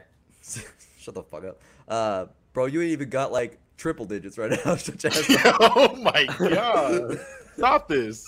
Yeah, don't do that. Don't do that. I'm hurt. Sorry, sorry. I'm broke too. Don't do that. John, John trying to lose money on this build. Okay, I like it. I. I'm We had to give you our money. Um, Simon says, "Well, Brian appreciates your contract offers. He enjoys his status as an independent con- contractor through Simon System Incorporated.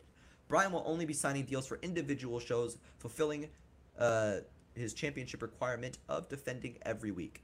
From that moment, Travis T's like, "Oh, motherfucker," and just hangs up. Um, LeVar says, "Well, WrestlePalooza Festival. How about that? Big blockbuster match, beautiful Miami weather, electric crowd, and I can promise you the biggest match of Brian's career. Take it or leave it. Dean says he agrees, but he wants to read the terms. And then Ball says well, that they need to meet in person next week if he wants to hear the term if he wants to see the terms.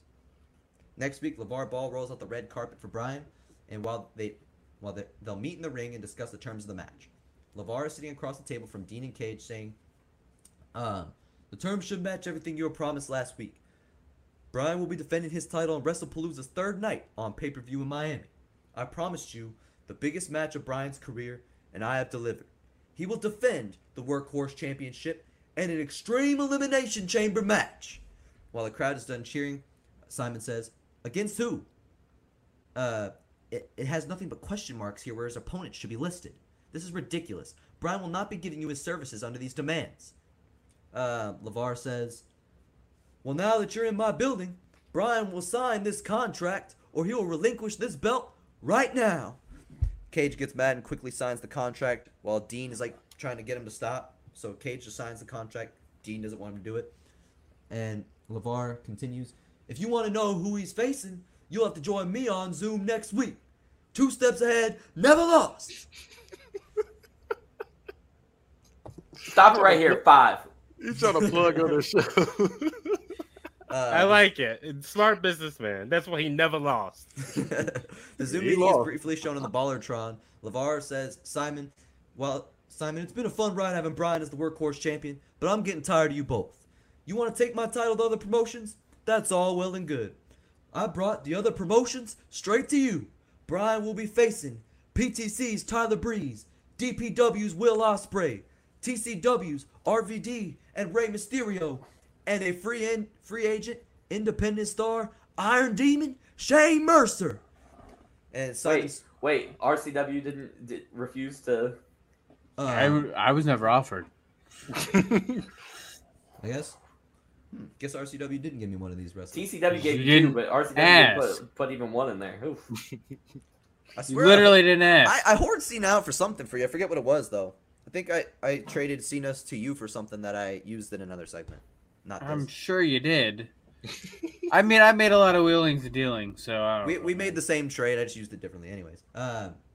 Nah, he said he said RCW sucks. man. RCW stands for Rejected Championship Wrestling. wow. Uh, Uh, that's why We- you're hey, a bitch totally- and I'm beating you. Totally canceled. totally canceled Yow. wrestling got two fucking people in there. You couldn't even get one. That's that's. You should be mad at John. To be honest, you should break this. I- No, he I could, booked him he could, elsewhere. he could not afford my talent to put in his match. That's right. His show was. Remember Look when, how uh, Tyler Breeze cost? Remember when I was sending out shots and uh, you rated me low because I didn't send you a shot? Go ahead and uh, think about that, Mike. Go ahead. Yeah, Wait, what he, happened? is- he I made this Kenny- trade with Mike. I just used it elsewhere. Mike Kenny did the same exact trade. These are he didn't give all- shot, These gave- are all John low. Cena trades. Mike already got what he wanted on the John Cena trade. yeah, I know. I, I got I got John Cena. So Yeah. I just want off. to be treated equally and fairly. That's it. You did. Fuck off. Uh, Simon Dean says, You've got to be kidding me. You can't do this. You're going to hear from Simon System Incorporated lawyers. And Cage moves Simon out of the way, that pushes him to the side and says, Light work, no problem. Um, so here's the attires. Wait, you said Rey Mysterio was in it, right? Yeah. Yeah. That is Mike's. Mike has Rey Why did I Mysterio. think Oh. you had Rey Mike- Mysterio? No, Mike does. Mike doesn't even know his own talent. I honestly thought I had Rey Mysterio. Here's the thing. I bad. thought I had Rey Mysterio, I got jumbled up. but there was also a good chance that somebody else also had Rey Mysterio. So I- My bad. So, yes, RCW's Rey Mysterio. There you That's go. why I was for a second there. I'm like TCW has Ray. I don't remember having Ray. I thought I, I had looked Rey it up. Mysterio, but then I also thought that at one point somebody else said they also had Rey Mysterio, so I didn't know Who fucking if knows? they were mine or somebody loaned them to me. So I just kind of shrugged. So now everybody's represented. Yay. Um, so, uh, so for the attires, Cage is in a fit themed around Cyborg from the Teen Titans. Uh, Shane Mercer comes out in black and yellow tights. RVD is wearing the Red Dragon singlet he won Money in the Bank in. Uh, Tyler Breeze is wearing his gold Egyptian fit. Rey Mysterio comes out in a Miami Heat Vice inspired fit. And then Will Ospreay comes out in the black and green with the fur coat. Pretty standard. All right. This, has, this match has a lot of spots, so I'm going to move kind of quick. Uh, Cage and Mercer start off the match as the first two. Cage immediately goes for a handspring kick, but Mercer catches him on his shoulders, runs over to the rope, and Widowmaker's Cage to the outside onto the steel. Pin attempt close to. Uh, Cage tried to climb the cage away to grab a hanging sledgehammer, but Mercer gets him into an electric chair position, and then electric chair German suplex, throwing Cage back inside the ring. Mercer goes for a pin, another close two. Cage rolls out of the ring as Tyler Breeze now enters the match. Breeze hits the ropes, um, rolls off the back, slides, rolls off of uh, Mercer's back, slides underneath, and hits a drop kick, then poses for the crowd. He grabs his selfie stick and cracks Mercer in the head with it, and then hits him with a Russian leg sweep with the selfie stick. Uh, Breeze sees Mercer getting up as he poses in the corner. He hits a crossbody into a tornado DDT, spiking Mercer. Cage approaches from behind with a chair, but Breeze supermodel kicks it into his face. He then tosses the chair at Mercer, who catches it, and then he beauty shots the chair into Mercer's face. Mysterio enters the match next, bringing in a ladder out of his pod. He leans it up against the pod. Um, he runs up the ladder onto the pod and then front flips onto Breeze and Mercer. Uh, Cage appears from behind and uh, steps on Ray. So steps on Ray's stomach before hitting a standing moonsault. Uh, Breeze is the first to get up from this and then challenges Cage to a pose off. They both pose, and as Breeze starts to hit a second pose, Cage sets the chair up right behind him, grabs Breeze, and hits the drill claw, which is a vertical suplex pile driver onto the upright chair and pins Breeze. Tyler Breeze is eliminated. Um, Will Will Ospreay enters the match, but sneaks around as the others fight in the ring. Will gets weapons down and starts spreading them around, setting up a table outside the ring. He then starts climbing up the chamber to the top. Ray hits Brian Cage with the 619. Mercer lifts him up into powerbomb p- position, and Ray West Coast pops him off of M- Mercer's shoulders. Pin attempt for a shocking two. RVD enters the match. Ray and Shane signal for him to five star cage. Uh, hit the five star frog splash on the cage. Uh, RVD does that, and as the others pile on to pin Cage, the ref starts counting. Ospreay does a falling moonsault from the top of the chamber, disrupting the pin, leaving everyone in a heap. Why'd he do that? Um, I don't know, ego. Uh, and uh, You you remember know, when John had a guild? that was it. Yeah, it's almost me. um, John, All did you see Bofa Rock? what? This is this is what Bofa Rock looks like. Yeah, he says ligma balls. Uh, All five lay in a heap. The crowd is chanting, "This is awesome!" Ospreay gets up first and he hits each of them with a Robinson special, which is a twisting forearm drop, and then hidden daggers, which is like that reverse elbow thing he does, um, onto each person in a circle until he attempts the hidden dagger on Mercer, who catches his arm, hoists Ospreay up, and border tosses him uh, out of the ring through the table on the outside. Uh, Cage low blows Mercer right after that and then hits him with Weapon X, which is a gory special into a reverse STO to pin and eliminate Mercer. Um, Cage That's a good way. That's a good way to describe that move. Because I had it, I had it listed as a um, backpack into an STO. Oh, I just got it off of the fandom wiki. I was watching YouTube videos. I was like, I was like, I don't know how the fuck to describe this move. Uh, Cage turns around to a Van Daminator. He lays the chair on Cage and then hits a Rolling Thunder. RVD cl- climbs up for another Frog Splash, but Cage kips up and throws RVD off the turnbuckle onto the ladder, still leaning up against the pod. He then grabs him and throws him through the glass of the adjacent pod and pins him. So RVD is eliminated. Um, Rey Mysterio's on the other side fighting with Ospreay. He when he takes control, he leans Ospreay against the steel, grabs onto the change and swings off them for a modified 619, kicking Ospreay into the steel and eliminating Ospreay. Only Cage and Mysterio res- remain. Ray tries leg kicks, rolling around him, and even a few chair shots to try to get an advantage. Cage, of course, gets the better of Ray because he's much bigger and tosses him into the corner where Ray tries to climb the pod to get away, but Cage follows. He then grabs Ray by like the mask and like the back of his tights and throws him off the pod, like basically makes Ray do a backflip off the pod straight onto his stomach. Uh, Cage then flips Ray with his foot and steps on him for the final pin, retaining the Workhorse Championship.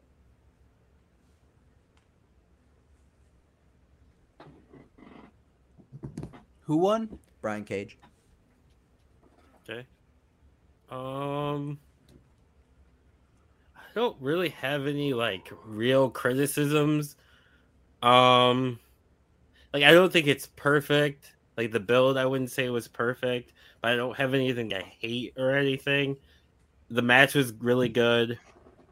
Um, I'm I'm fine with Brian Cage winning. You're making him like very dominant. Um, I'm gonna give it a four point five. I'll take that. Mm, Damone's gonna Uh, average like a fucking four point seven five. I'm here for it. I got. If I have one fan, Damone is that. If I have zero fans, Damone is dying. Um, I think this is okay. I think you're building it. I don't know if this is what's happening. I'm just gonna say what I feel like is happening. All right. It feels like we're building to a Brian Cage babyface turn Hmm, over Simon Dean. Because Simon's take. trying to do all the like the hey like the pussy heel shit, and Brian Cage is like nah, line him up and I'll knock him down. Like, Yeah. and I can see that becoming a like a fault point eventually. Maybe we get a payoff with Simon Dean versus Brian Cage. Seems like a fun match. It's not gonna be a good match, but it'll be a fun match. There's a difference. Yeah. It's like one of those ones where like you know you the person you pay to see get fucked up gets fucked up. Yeah, exactly. Like like I'm not I'm not watching that match hoping to see Thinking like a five four fifties and Yeah, shit. yeah. Yeah, You want like, to see Brian Cage just fucking like, beat the fuck out of him. Yeah, I want to see Simon Dean run away for five, five or six minutes, and then finally get caught and destroyed in three minutes, and then the match is over. That's fair. Um, Glad you're invested in seeing the future. uh, I'm gonna be a, I'm gonna be a four. This is a good show so far. I'm not gonna lie. Thank you. I was really nervous after that long build. I was like, ah, shit, here we go again. But I'm picking it back up. so I'm, I'm appreciative. Yeah, I don't think that. I will say going forward, I don't think we should allow those super builds. No, like that. I I agree. Because one, it's hard to pay attention to everything, but also, like Kenny said, you could just like put a weaker build in with a stronger build to to make it feel better, and it's just Yeah, that makes sense. I just didn't know how to approach the King of the Ring thing the best because I felt like you, after Yeah. you've had the two semifinal matches, I feel like a lot of that other shit would have felt weird. But if I didn't do that other shit, it would have been incomplete. So I don't know. You may need to learn how to write your shows. i maybe break it up a little bit better as far as how you're going to plan what shows you're going to do. Yeah, but Because if you, i the way I see it is, if you're having that much trouble explaining it, that you had to do something like that, then maybe Yeah. you might have to do a weekly. that makes sense. To like have, at least have some of those interactions. you tell him, Mike. I, I actually think you could have done like maybe condense some of them. Yeah. Like not have gone into all the detail with all the stories. Um I think that's probably would have been the, the easiest solution would have been to do like a, s- a short build like for the one side of the bracket you Hmm. explain what happened Yeah, how that- that Ali might and have them been- got yeah. there and then the other side of the bracket you explain how the final two got there for Yeah, their part that makes Sense. I think that would have been the easier Yeah. thing to do. I just wanna also, get- is this the first like major tournament we've had?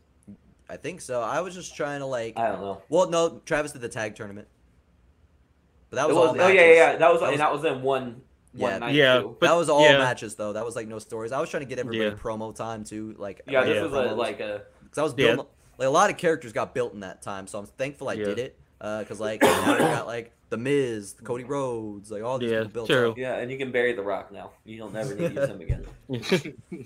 Uh, we'll see. I don't. I hope you don't. I'm one of his millions and millions of fans. Because here's the thing: if he, unless he's going to continue the feud with the Miz, which I don't think he is, Hmm. There's That ah. that is the feud that continue is the Miz and need- the Rock. no, it's not. He needs to. They. Ligma Needs to bury balls. The Rock. I'm saying the Miz is carrying that feud right now by a lot. Like I a agree. He's carrying. We don't I know what the Miz is gonna do. The No, Miz I, could I end up did being- say a lot. The Miz That's could end up said it. being the world champion. You True. know that. The Miz could win the, the whole King of the Ring. He's not going to. It's going to be Mustafa. Ali, You don't know and that. I do because guess who's the, look at who's the world champion right now, guys. Well, maybe one of them turns face. Maybe maybe MJF loses the title. Yeah, Maybe one of them turns. Face. Maybe And- Cody Rhodes could have turned yeah. face. MJF it, has got an opponent tonight. Well, he is a face because he's the most beautiful man Kenny, in the Kenny world. could steal my world the American championship Dreamboat. tonight. What if I want to shock y'all and just give Kenny my world title? Just for That'd shits be and wild. gigs. You, Uh, you give you give him your world title, and then John the Great takes it from Jeff Hardy on the next uh, DPW hey, show. you never know. And you know, you know, uh, JTG's never showing up at BBW. He's toxic. He's gonna be like, look, my ti- title You now. know hey, hey, hey, don't say he's toxic. He's You not never, toxic. you y'all know that I'll put He's over somebody else's champions like that. Y'all have He's seen me do it. toxic and he's radical. I let Roman Reigns Yeah. back in, I hate that. I hated that. back in uh, TNA. I let Roman Reigns come and destroy my whole roster. I'll put somebody else over. I don't That give a is fuck. wild. I still can't believe that. I was I was as shocked as you guys were. Let me tell you. When he said, told, said that build where he's like, "Yeah, Roman Reigns came through and whooped everybody on TNA's roster," I was like, "That man is God." I wasn't mildly surprised. I was fully shocked. I, I don't mind putting somebody over. I'm not egotistical like that. Um, we still do need a ratings on the elimination chamber from Kenny and Mike though. okay. Um, We got I was a little bit above mid, so I went with three point five. I'll take it. Smith is a two point seven five, guys. Uh,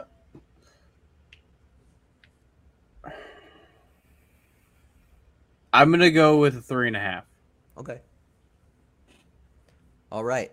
Um. Do, so next up is Billy and Chuck versus the Underclass Gang. Do y'all need any refreshers on what happened in that build, or um, do you want me to just go straight into the attires in the match? So wait. I'm wait, good on I'm good on that build, but I know these they can't follow along. If y'all need me to do a quick refresher, I can do that. What is it again? What's the match? Billy and Chuck versus Underclass Gang, which is uh, Taz and Eddie Kingston. Yeah, no. Eddie Kingston, Taz kicked out Chuck Palumbo. Billy Gunn was, still has a hard on for Chuck Palumbo, and then and like Billy got betrayed by his kid, losing streak. He tried to. so basically, uh, Chuck rescued Bill, like Billy just to get back at the underclass gang. Billy tried to be friends with him. Chuck was like, "No, I'm not interested." Um, Chuck's getting jumped next week. Billy breaks it up. Billy tries to be friends again. Chuck says, "Dude, fuck off," basically. And then uh, the next week, uh, well, after sorry, Billy gets jumped. Chuck's makes this the big save, and then they actually do become friends, and then Billy has the big moment where he actually wins the the four by the four corners match, pinning Eddie Kingston and all that. So, um, so yeah, Billy and Chuck are friends now. Uh, Chuck finally accepted Billy's friendship. What's a four corners match? That was in the King of the Ring build. Remember? Uh, But week what is four. it? It was four tag teams of four, and Billy pinned Eddie Kingston, which might have influenced Chuck's decision. It's a fatal four way. Yeah. So Billy got a pin on the last weekly King of the Ring event. Had Billy Gunn pinning Eddie Kingston. Okay. I thought a four corners match is like a like a Texas bull rope where you got to touch all four I corners. thought so no. too when he said it. And I was like, that doesn't I seem thought that it hard. when was- you're not Isn't having- when Isn't that there's- what, isn't, isn't that what um, ECW called it when it was a fatal four way? Wasn't it four Yeah. corners? Yeah, I think so. I was thinking like fatal four way tag. Um, but Was it a tornado tag or was it tag tag? tag tag How many people were in the ring while they were wrestling? two? Yuck. Oh. I should give you less money for that. That's such a minute detail. It's not. Anyways, does anybody need any more refreshers on this bill? Keith, Keith, when you're when you write your fucking notes, tell John how wrong he is about that last point. Yeah, if Keith you're is gonna have a ass up. if you're gonna have a four corners match with tags teams, each member of the tag team should be in the ring, Yep. and they shouldn't be able to tag anyone but their partner. Yep. Yeah. Well, that's not on my card, so. I'll be right back. Keep going though. All right. So for the attires, uh, Billy comes out with the bleached hair red outfit, while Chuck uh, is still in his biker attire, visibly cringing from his motorcycle as Billy does their old entrance to the "You look so, So good to me. And Chuck is like, ah, God. Chuck's on his motorcycle, like, ah, God, fucking damn it. um, and then o- Underclass Gang comes out in orange and black jumpsuits, pretty typical. Um, so Billy starts the match against Eddie Kingston. Billy hits a Thesz press to the roar of the crowd, making Eddie pay for all he's done. He takes him to the corner and does the 10 punches, wipes his hands, and then does it again. Um, so uh, Billy runs over to Taz and starts throwing hands at him in the corner, but Eddie jumps on him from behind, getting advantage, stomping him while trading tags. Taz takes over the last tag. Taz hits an exploder on Billy into a turnbuckle, hanging him by one leg in the tree of woe. He then runs to the other side, blindsides Chuck, and drop kicks Billy. Taz gets Billy in a rest hold while Billy elbows Taz. Taz's gut to the claps of the crowd. Taz throws him off the ropes and Billy hits a surprise Fameasser out of nowhere. The crowd pops for the pin, but Eddie breaks it. Chuck runs into the ring and big boots Eddie out of the ring. He then hits Taz with a Chuck Deluxe, overhead belly to belly, before getting back to his corner where Billy makes an emphatic tag to him. The hot tag, baby. Uh, Chuck gets a super kick on Taz and starts to lift him for full throttle, but then hears the sound of his motorcycle revving on the ramp. The camera shows a masked man in black and orange jumpsuit similar to Kingston and uh, Taz's on Chuck's bike. Billy runs to him and starts throwing fists uh, before Eddie uh, before Eddie Kingston hits Billy from behind outside the ring. While Chuck is looking at this scene, Taz locks in the Tazmission from behind and holds the Tazmission until the ref calls the match. So Taz uh, wins the match of the Tazmission. Um. So the underclass gang wins the match, and Eddie grabs a mic and says, "Chuck, do you really think we couldn't easily replace you? We replaced you with someone who's tougher, meaner, someone who's really about that action, someone who grew up on the streets of New York like us, instead of being a sheltered suburban bitch from Rhode Island. Say hello to the newest member of the underclass gang, Big Vito!" And he is revealed. Uh, so that is the match. then he's revealed. Here's This ain't, thing. this, this ain't dress thing. Vito. This is fucking I- tough guy like ECW Vito. I Like knew FBI Vito. as Yeah. soon as you said you replaced him. I don't know how, but I knew it was Vito. How I- the fuck did you guess that? He's been popping up on my fucking uh, TikTok so much lately. He follows me on TikTok. I have to book him. Put My man this on the TikTok, Damone, and tag him. Yeah, This is uh, the clip. Vito. You follow me on TikTok. I love you, bro. You're now in my trio gang with uh, Eddie Kingston and Kingston and Taz. Taz. Bunch of tough ass New Yorkers fucking up Billy and Chuck. All right, I'm not gonna lie to you. I like when Vito was in the dress. I know they talked shit about it. That was like a punishment. I did that too, but it I, shouldn't I, fit I this. fucked with it. I'm just making sure, yo, when y'all were laughing when I said Vito, y'all weren't was- thinking I just had him out here in the dress with these guys. Like, Honestly, he could have been the dress. I would have been fine. He This was is like honestly, he was low key scarier with the dress. I don't know why. because that was when he was in the best shape, is why he was fucking jacked then. Um, I didn't like the Taz one. Yeah, I was I, think. for Billy and Chuck. Yeah, I think the wrong team won. It wasn't like clean, I get what though. you were. Yeah, it was I not get what you were. clean. I get what you were going for, especially with revealing Vito. Wait, wait. Um, is this gonna lead to a re- trios match? Is Rico coming back? Maybe. I might have to up Um, a couple points now. But let me let me find out that they Rico doesn't come back in the next match between either of these people who's getting a point five. I'm letting you know right now. So it is three on two. They got to equal that out. Um, Don't play with my heart, John. You just Um, gave him his. He just gave him his next good, Good. score. Good. Well, I, Hey. I was already. Never mind. um, It's I'm pretty obvious. Like, Yeah, sure right. you were. Um, I hinted at it in the chat like six months ago.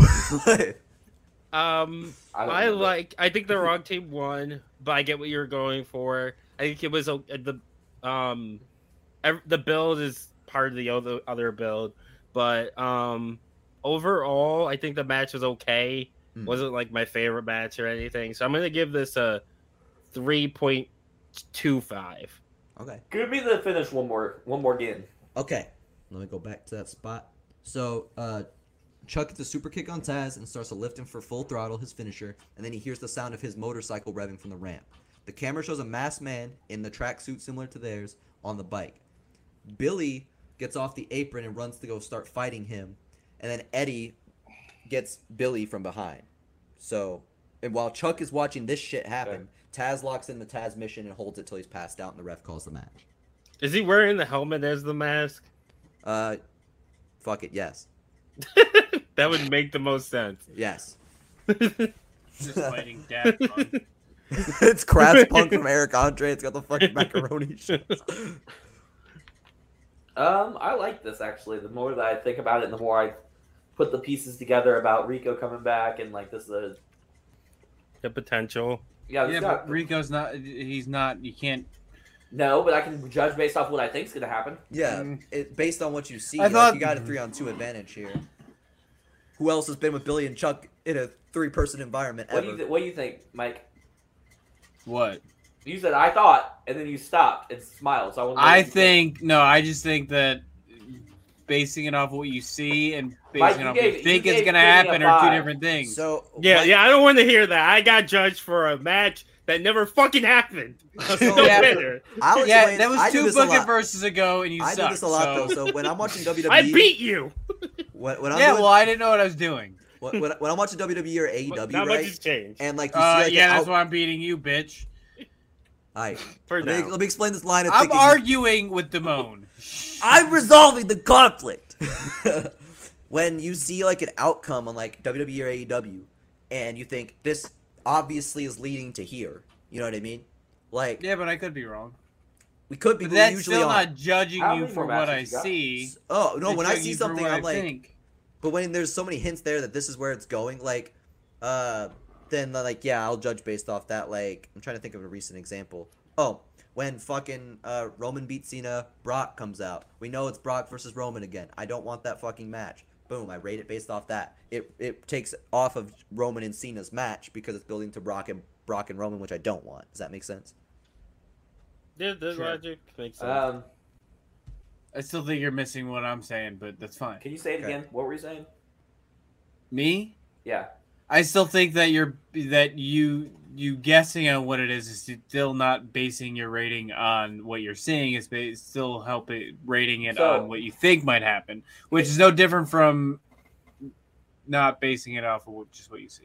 Okay, can I explain myself Sure. and see if this changes your opinion? All right, if I'm watching the show, right? And I think this is it. This is the end of the feud. This match is the last one ever between them. Whoever wins this is the one, right? And Uh-huh. underclass gang wins. I don't like that.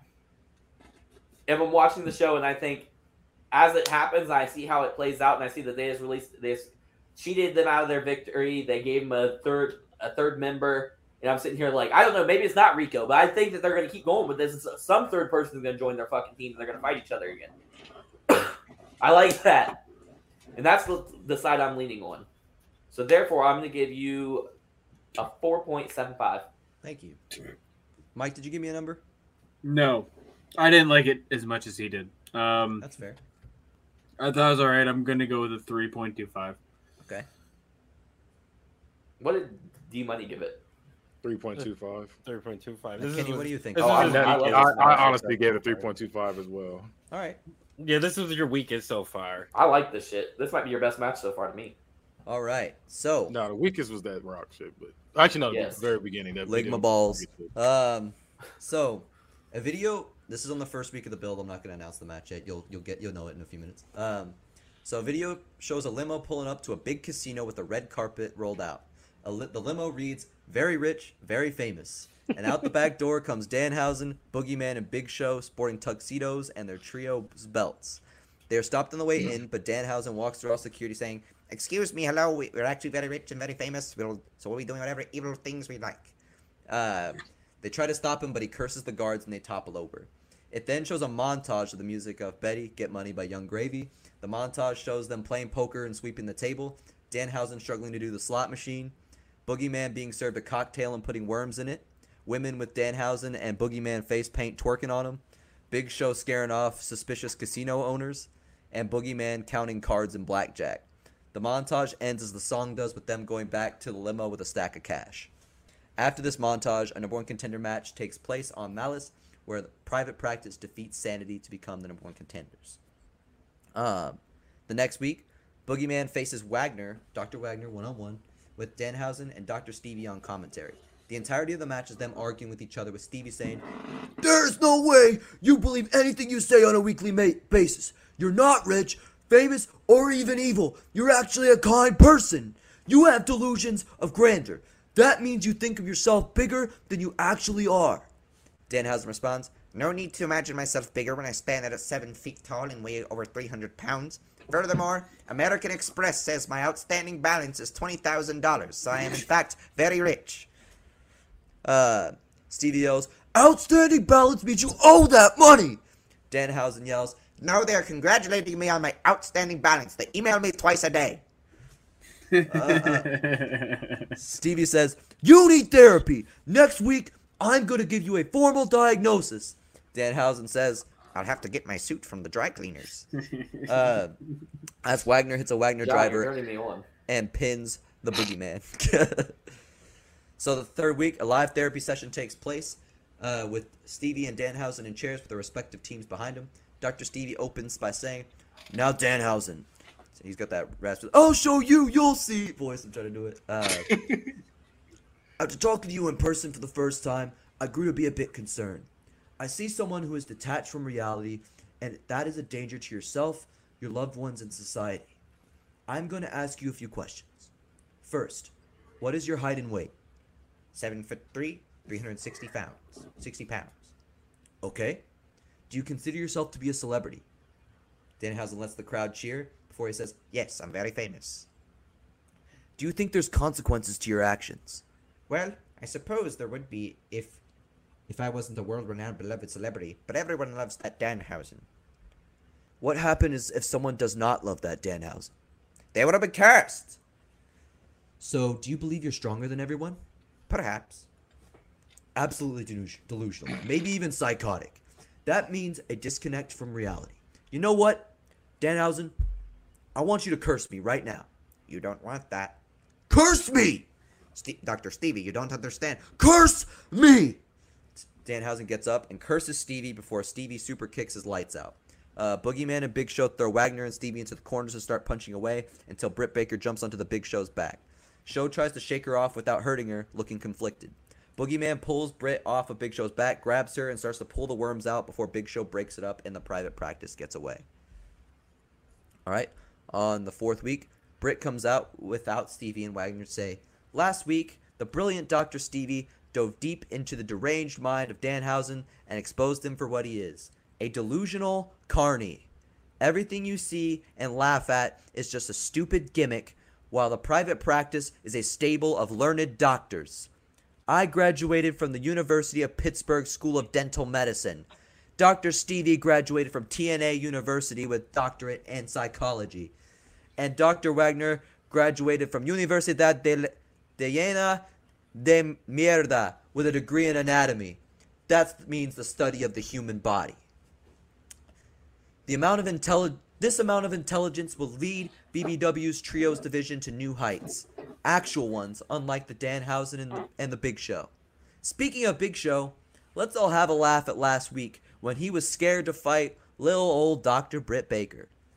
Why don't you ha- come out here and face me like a man? Leave the clowns backstage.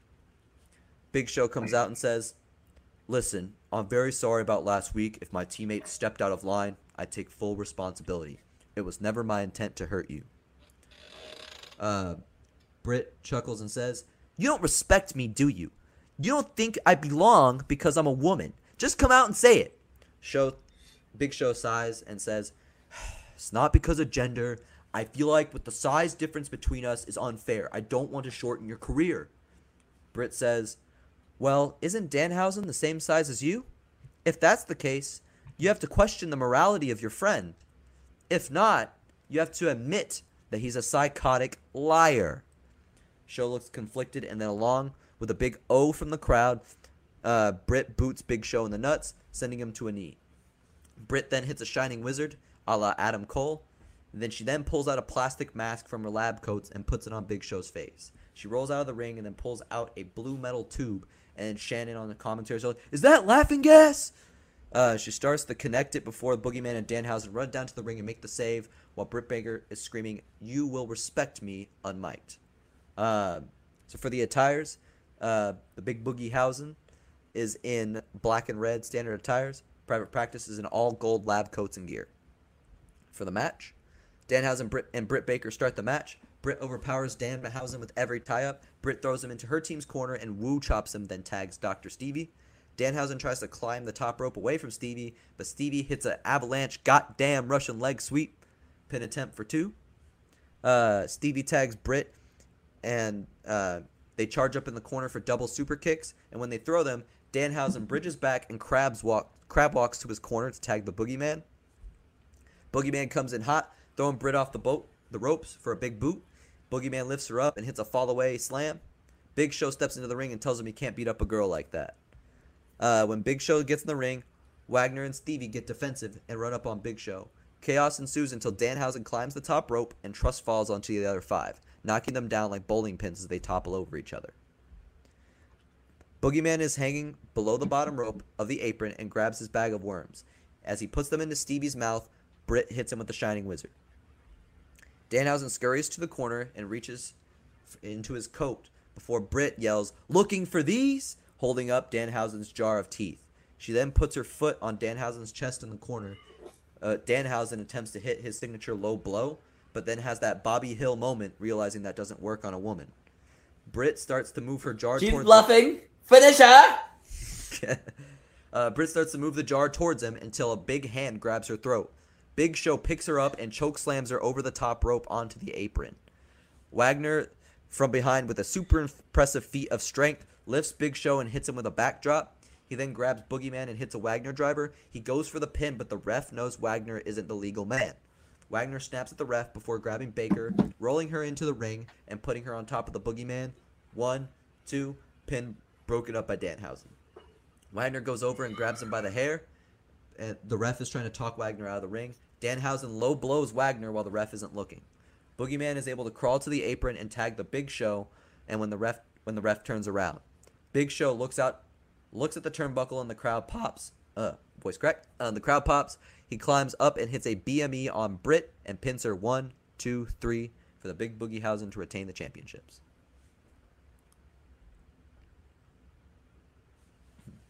This is okay. You said who hit the BME? Uh, Big Show's. It's the biggest moonsault ever. So it doesn't it doesn't do the Christopher Daniels shit. He Okay, I was about moonsault. to say that's wild. If Yeah, you no, no, he calls his mo- moonsault the big the BME. Okay. The outstanding credit was fucking hilarious. I was dying. Yeah, there was a, Danhausen and, and Stevie Richards do, are good together. Yeah. There was a lot of stuff I liked, mostly the Dan Danhausen stuff. Mm. Um, I'm I'm gonna I'm gonna give you four and a quarter. Thank you. Like it wasn't perfect. Mm. Right. And I thought for a moment you were leaning in, you were gonna have like Big Show falling in love with Britt Baker. Hmm. Um, Interesting. it's like that's why he didn't want to like hurt her. Um,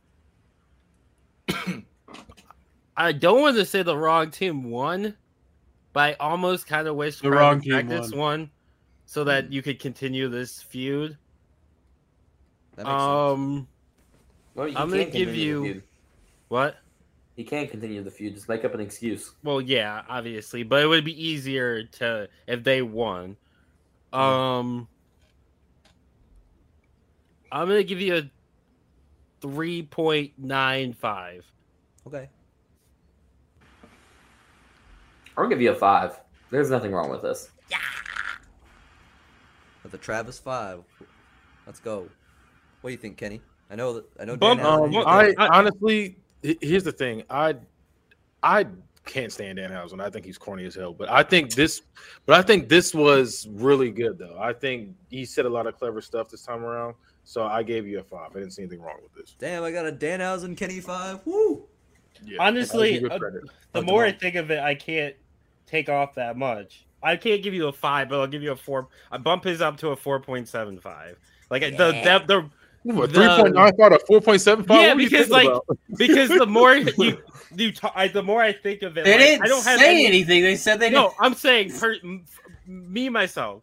Um, the more I think of it, I don't have that much. I I like 99 percent of it. The only thing I didn't really like is the I can't like I said I can't even say the wrong team won because I don't hate that Danhausen's team won either. So like I, I like I said, it's not perfect, but I don't have anything to take a whole dollar's 25 or dollar whatever it was off. So I think you're perfectly justified. so for What- yeah, bump it up. How much more do you have left? Uh, I have a one more segment and two more matches. Okay. All right. So, um, Owen Hart is shown sitting in a dark room that is candlelit, kind of like dark, spooky. He says, "I'm sorry. It was my mistake that led us here. I've spent the last 48 hours awake thinking of what I can do to make this right, and I don't know if there's a way. I will never forgive myself. Eddie, I'm sorry. I'm sorry that I pulled a knife and attempted to end your life." And most of all, I'm sorry that it didn't work. I'm sorry that I didn't beat you bad enough in the strap match that you would go away and never come back. I'm sorry that you lived to make the biggest mistake of your life. Bigger than the drugs, negligence, lying, cheating, and stealing, your biggest mistake to date was when you took my opportunity away for the second time. I'm sorry but you won't live to see a third. You are on a fast track to hell, and I will be your tour guide along the way. Your final destination will be hell in a cell. And then- Five. That's Yeah. it. and that's Is the that promo. it? Yep, Yeah, that's it. five. Five. Yeah. Yeah, that was perfect. Yeah, that that yeah. That's John's great. gonna average high as fuck on this. show. Yeah, yeah, he is. I did the is Travis dangerous. method of, method of doing a lot of shit. Damn, Travis is on to something. I don't. might- I'm not at a five. I'll go with a four. Why? I don't know. I just. No, well, give it a five. If you don't know, then give it a five. Yeah, I we need an didn't- explanation. Explanation is fuck both of you. That's that's. This isn't this isn't entertaining for the, the the audience at all. We're doing a show here. I understand. I just. Because your your grading scale right now, based on previous shows and this one, is just whatever Mike feels like in the moment. Well, yeah. There's no Yeah. reasoning at all for anything ever. Um. Fine, just give him a five. Oh, see, he, so he Travis is my fucking man. I just want Mike to like put some effort into his ratings. That's all I want. Why? Hey, you next guys do it like for an- me. Like an explanation. Yeah, like anything. Just say what you liked or didn't like. Anything. I feel like Mike zones out till he hears us start sh- throwing numbers and he picks one from midair. He's like, ah, I'll this one. There you go. he, he has like fucking popsicle Like- sticks of every possible rating. Yeah. Gotta... Kenny, what do you think? I gave you a five. Ooh, You're lucky. You're welcome. It's just Josh. funny you got two dead people talking about killing each other, but hey, it's supposed to be a triple threat with Crispin if you keep talking like that. hey, I, I'm not. If you do that, you're gonna get a fire from me. I mean, you might not get a fire from Mike, but You might get you might get kicked off the show, but that's fine. Mike can't. Mike can't kick you off the show Right. himself. Don't, Yes. don't let him think he I'm has not putting power. Crispin Uh, in that. Wa- he no, he's he's banned hey, his name is show. Crispin. You said his name. I don't give a It's shit. He's- Crispin Hua. I don't care. He's Well, banned. It's gonna It's be Crispin. David Benoit. Crispin Hua. Y'all ready for the next match? Yes. All right. So Stephen A. Smith is shown on the screen saying, "It's about that That was time. some teacher shit, by the way. I'm sorry, but keep going. It's about that time. Up next, we have our King of the Ring finals in a steel cage. I'm here with your our finalists, and I got some questions. My first question is to you, Miz. You've been in the main event before, uh, and you've held world championships numerous times. Do you feel like you want this as badly as your opponent? Miz says, Let me tell you something, Steven. My entire career, everything I do has had its legitimacy questioned, and it makes me sick. I am an elite actor, and I am an elite wrestler, and I have nothing left to prove since but since everyone wants to doubt me, I'm gonna make a bigger example out of this nobody than I did The Rock. Ali, take a look at me and realize a big mistake you made by being in my way tonight.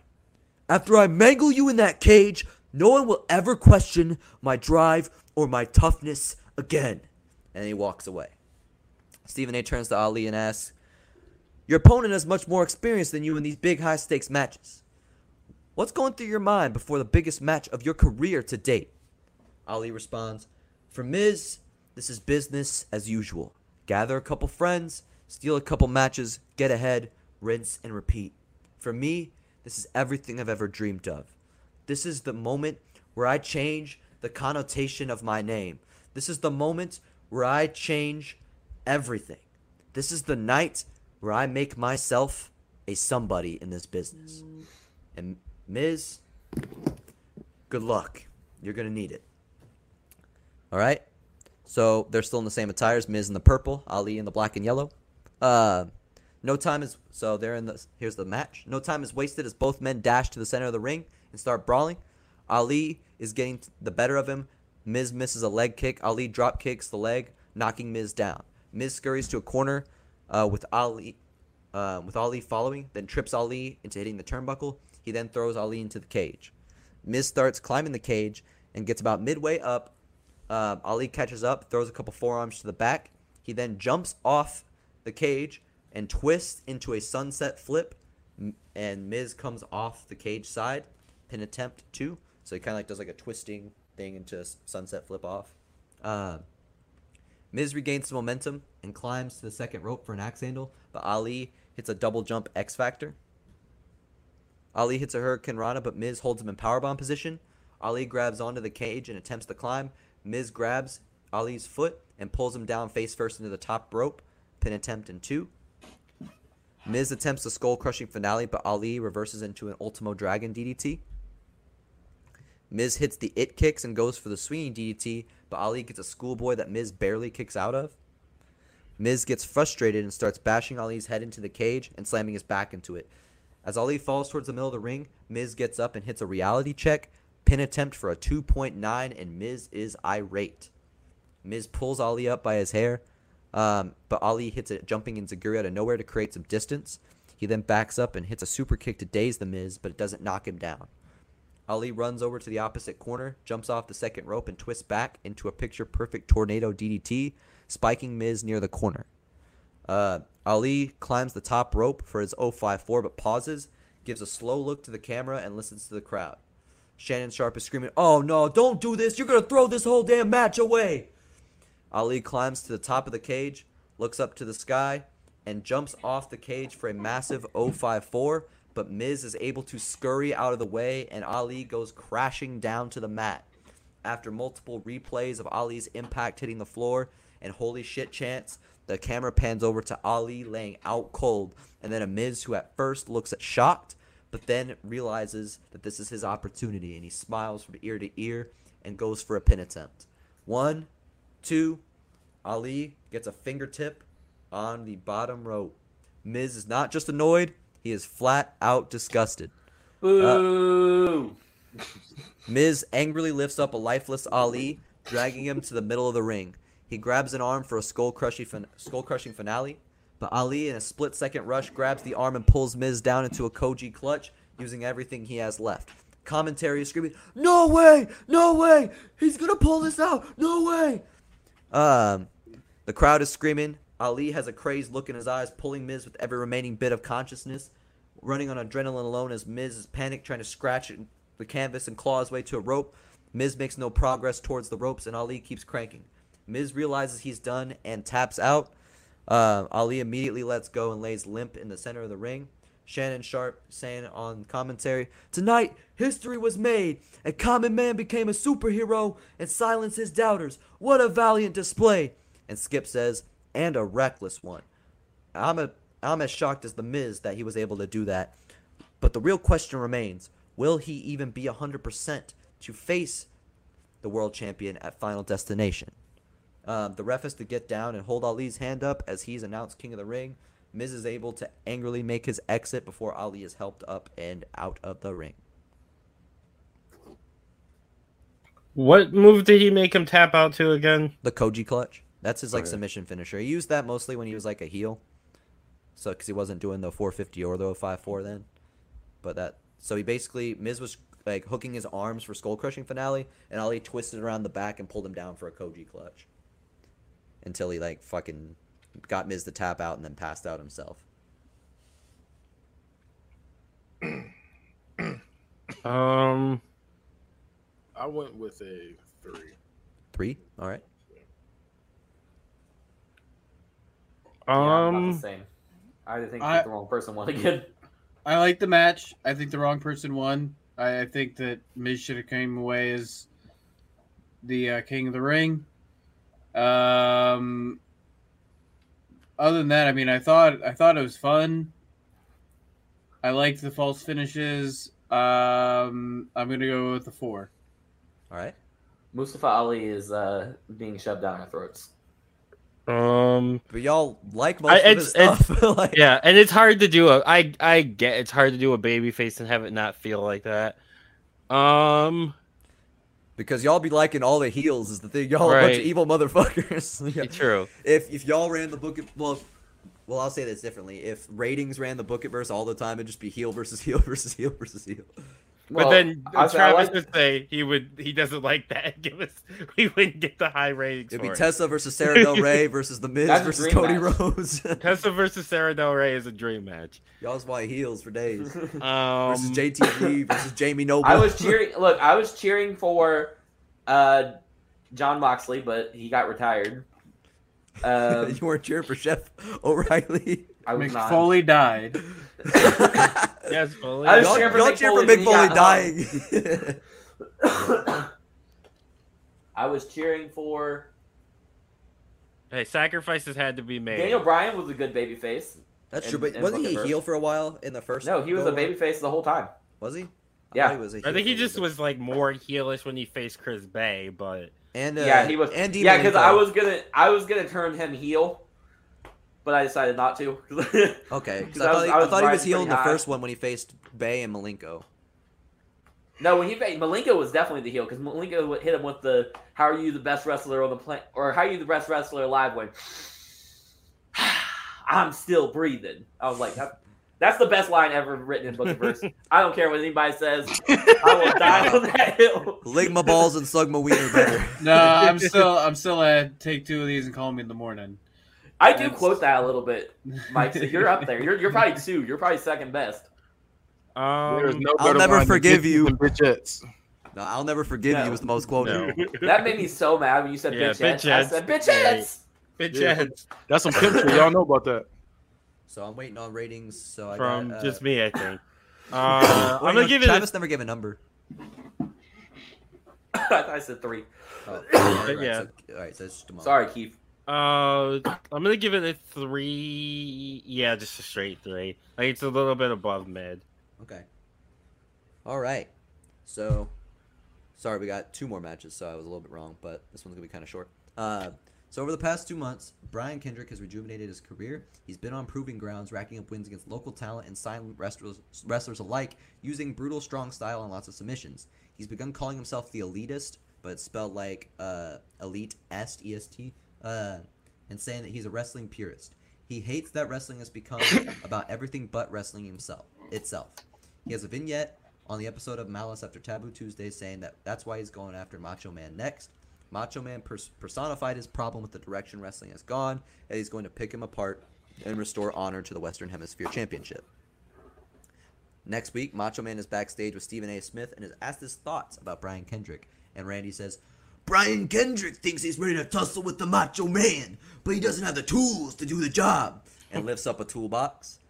See, Macho Man is a Mack truck. Big, strong, fast, and deadly. Then Well, pulls out a, a toy. I'm, get, I'm getting to that. Well, Brian Kendrick is like a Tesla. He pulls out a little toy car out of his toolbox. Small, fragile, overrated, and explodes on himself under the slightest bit of pressure, oh yeah. Kendrick, you think you're good enough to take my title, but you're not strong enough to take my trash to the garbage can. Pulls out a trash bag. because you're wimpy, wimpy, wimpy, and I'm hefty, hefty, hef. And then Macho Man is attacked from behind and thrown into the backdrop. Kendrick grabs Stephen A. Smith by the shirt and says into the mic, The joke is over, and it's about time this title and this sport were taken seriously, and I am going to ensure just that.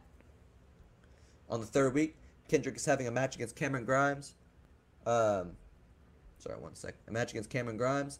Kendrick has Grimes in a clover leaf when Macho Man appears on the screen behind the wheel of a car saying, Brian Kendrick, last week you were really tough attacking me from behind, but I wanted to give you a preview of what happens when we have a head on collision. Oh, yeah!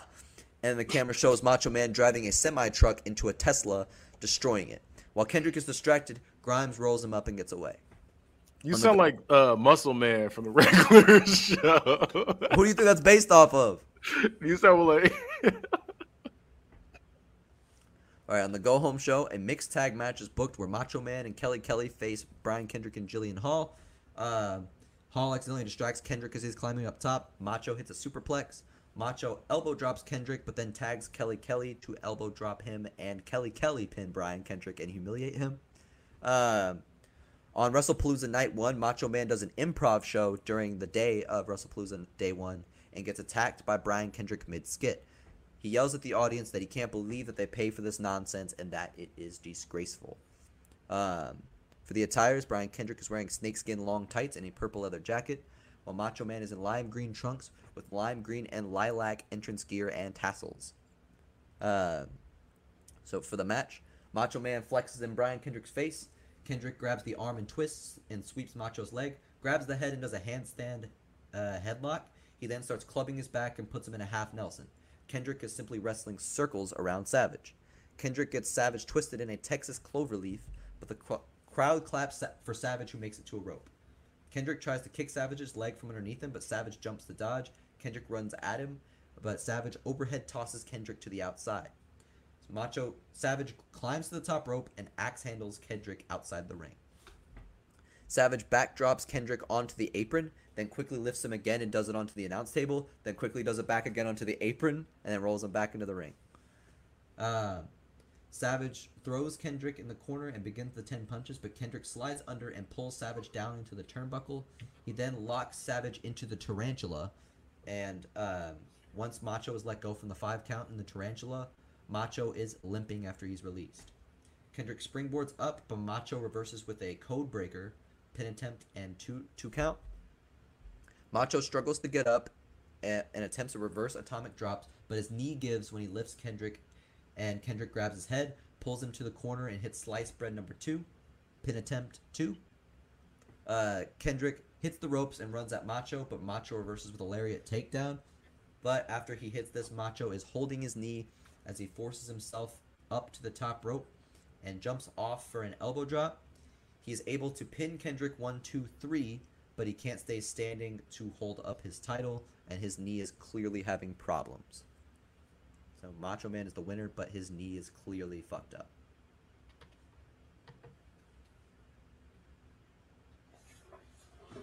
this is a little bit above mid. Like I'm not like super invested in it. Um, I'm gonna give it a three. All right. I'm This glad the low title's on someone else. Um, I'm glad the right man won. It was just mid though. Wait, Uh, what do you, what do you mean the mid. title's on someone else? What? What do you mean the Uh, title's Wasn't someone else? uh wasn't his title on? No, Macho Macho Man- Man now, right? Yeah. Macho it's been Man had Macho it. Man. Yeah. Oh, I, for some reason I thought it was on what? Uh, You're thinking of CBW when Kendrick was world No. champion. yeah, I am. I'm glad, just glad it's not on Kendrick. I'm still gonna go just above mid. We're going three and a quarter. All right. I think this was just there. I don't think there was much good to it at all. The one, the Macho Man promo was kind of funny. Um, yeah, I, I don't. It, this didn't need to be here. This is a downer. This is a two for me. All right. Yeah, I I wasn't really feeling any of it. Um, I just went with the one. One. Yeah, I, I wasn't feeling it. I don't. Then the, the the one came from Macho Man promo. I like I like a little bit of that. But other than that, it was like nah. Damn. Kenny's on a mission to drag me That down. toolbox was funny. No, I'm not. It was just yeah, but that's what I liked. Other than that, Honestly, the rest of it was I've- pretty much just noise in the background. It felt like I thought the toolbox was the worst part of the promo.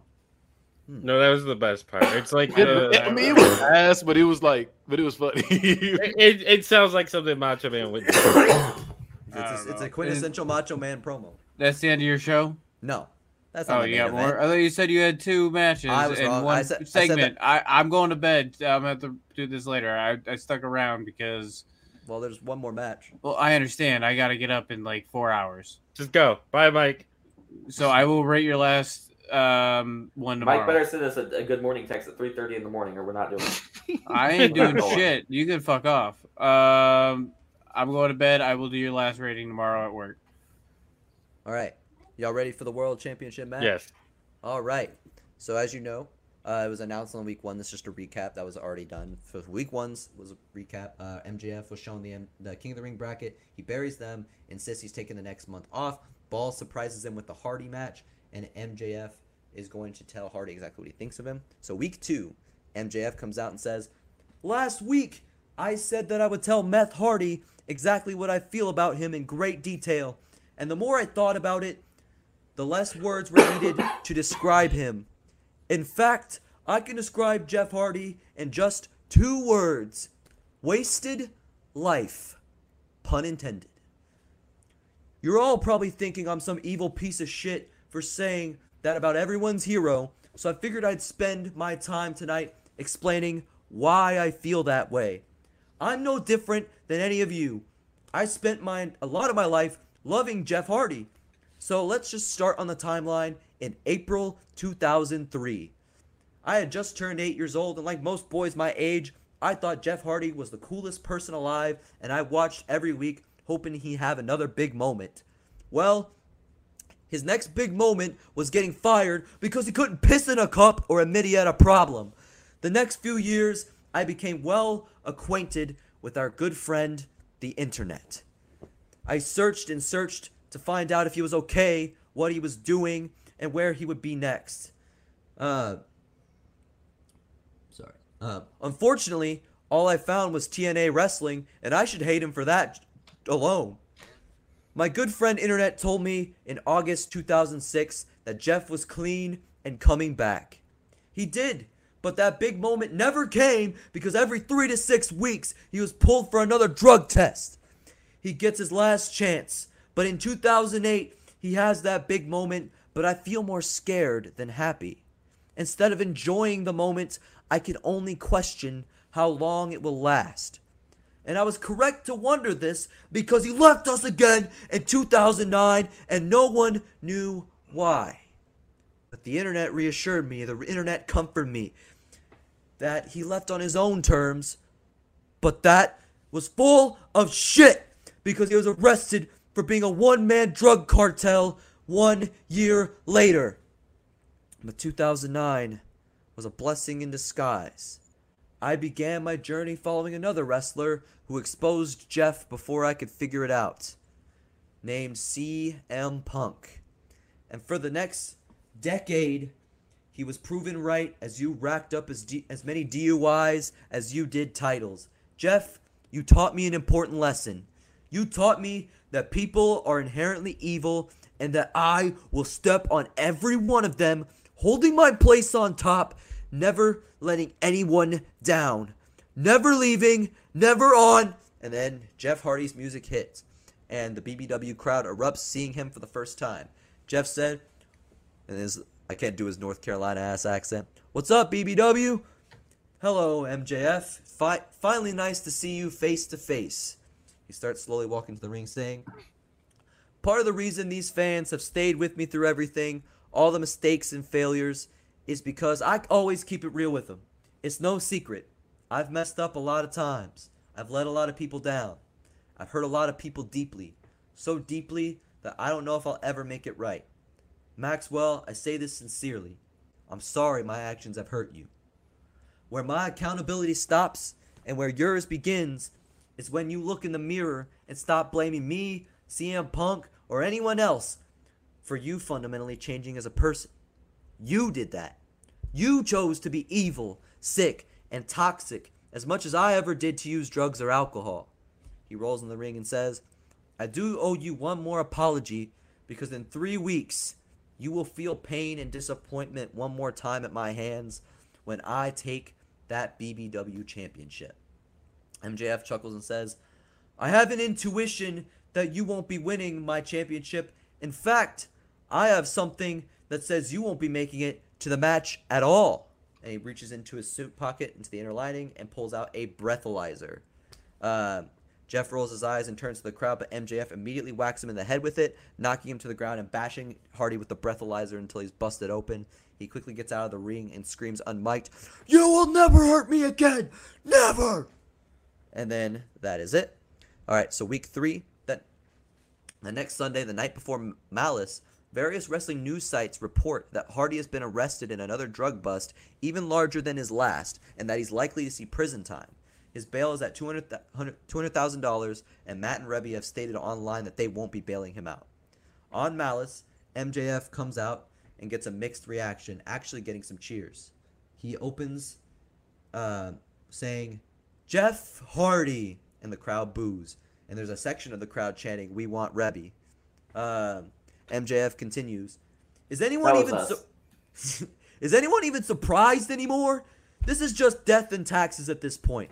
Trusting Jeff Hardy is a waste of your love, and Jeff Hardy himself is a waste of life. Any company that continues to employ Jeff Hardy are enablers.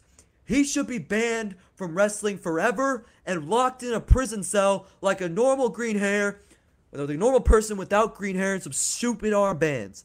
Mark Cuban, LeVar Ball, I told you so. I'm taking this month off, and I'll see you around Final Destination. And drops the mic. And Jeff Hardy's music hits to a quiet crowd with some boos. Jeff says, I know this looks awful, but I can explain. The crowd boos again. I get it, I get it. I'm here in front of you right now because I am innocent and I have proof. My charges have been expunged, and I will show everyone why. MJF is in the ring at this point, pacing nervously. When I got my one phone call, I called my brother Matt, and when he was done cussing me out, I told him three words check Vanguard 1. And what the cameras found on the Hardy compound was three familiar faces sneaking onto the property. The footage on the Ballertron shows the Mean Street posse entering Jeff's house and planting various drugs throughout the house and making the call to the police. Uh, Jeff says, None of that was mine, and these appear to be your friends, employees, or whatever you call them. So I got some questions for you, MJF. Since you want to talk about why so badly, why are you so scared to face me that you resort to this? MJF yells over him, I had nothing to do with that, you piece of shit! Jeff keeps saying, Well, now what? Your boys are waiting for you to bail them out, and I got all night to kick your ass. Jeff runs the ring and whoops MJF around the arena until MJF gets a low blow and throws Hardy into the steps. He then, out of his suit jacket, takes out a pill, bot- pill bottle and forces a pill into Hardy's mouth, and then grabs a beer from the fa- a fan and washes his uh, pill down with alcohol. Hardy has a horrible reaction and actually starts vomiting outside of the ring, and paramedics have to come rescue Jeff Hardy as MJF walks away. On week four, MJF comes out and says, What Jeff Hardy experienced last week was an average Friday night for him, except he was at work instead of some shitty North Carolina bar. That's the problem, isn't it? Jeff shouldn't be allowed to work. Jeff should be banned from wrestling. Jeff Hardy should be dead, and I wish he was. MJF continues to drone on, but the fans suddenly cheer as Hardy comes through the crowd behind him and sneaks into the ring. MJF thinks the crowd is agreeing with him again, uh, but Hardy taps MJF on the shoulder, and then when MJF turns around, Jeff Hardy beats his ass all around the ring, ripping up his suit jacket and sending MJF running. Hardy grabs a chair and cracks MJF in the head. Um, he then chases MJF back into the ring and hits MJF with the chair again. He then unfolds the chair on top of MJF's chest and neck and sits on it. He says, Maybe you're right. Maybe I should be dead. But if there's anything we know about Hardys, it's that we will not die and that we are immortal. At WrestlePalooza, you're going to be wishing that you were dead. All right, we'll go into the attires. MJF has the gold robe with Burberry trim, gold chunks underneath. Jeff Hardy's got green pigtails, a blue mesh shirt, black and white armbands, and his usual pants. So he's like 2002 e-girl Jeff Hardy. Uh, so MJF tries to start start with a lariat, but Hardy ducks under, runs up the rope, and hits Whisper in the wind. He rolls out of the ring and immediately grabs the ladder. But after he slides it into the ring and picks it up, MJF boots it into his face. Hardy mule kicks MJF, who falls back into the corner. Hardy puts a chair in his face and hits car- cardiac arrest. Hardy lays a ladder on top of MJF and hits a slingshot Arabian press. Hardy does a hand signal climbing up the ladder to a huge cheer. He sets it up and starts to climb. He gets about halfway before MJF hits him in the back of the chair. He picks Hardy up off the ladder in powerbomb position, bounces him off the ropes, and hits a sit out powerbomb onto the chair. MJF mocks Hart- the Hardy dance and then does a motion like he's injecting something into his arm, like he does like the, and then does like does an injection into his arm. Um, and then climbs the ladder and gets to the top. He reaches for the belt, and the camera shows Hardy leaping from the top rope to the ladder, throwing punches at MJF, and hooking his head and hitting a twist of fate off the ladder. They both pancake to the mat, and MJF falls to the outside. Um, Hardy gets up and tries to slingshot crossbody to the outside, but MJF uses a ladder as a shield, knocking Hardy out of the air. MJF then spends the next few minutes beating Hardy down, throwing him into barricades, and naming painkillers he's going to take after the match. Um, MJF grabs Hardy by the hair and lands a huge punch to MJF's fa- face that visibly rocks him. He lifts him up and hits the inverted front suplex on him to the stairs. When MJF gets up, Jeff uses the stairs to do poetry in motion, but MJF ducks and Hardy hits the barricade. Uh, MJF lays down a chair, puts Hardy's feet on the barricade, and hits a heat seeker onto the chair. MJF rolls into the ring, props the ladder back up, and starts to climb until he sees Jeff's hand reach into the ring. MJF gets visibly annoyed, gets down, and stomps on Jeff's hand, drags him back into the ring by his hair, spits in his face, but then Jeff takes MJF down by the leg and starts raining punches. MJF covers his face and rolls out of the ring. Jeff fakes a springboard, hopping over the apron, but hits an Asai, Asai whisper in the wind. Jeff throws a chair at MJF's head, clears the announce table, and then hits a twist of fate through the announce table.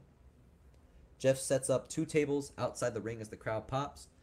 He begins to when he begins to pull MJF towards the tables. The Mean Street Posse run out and start beating down Jeff as MJF starts climbing the ladder.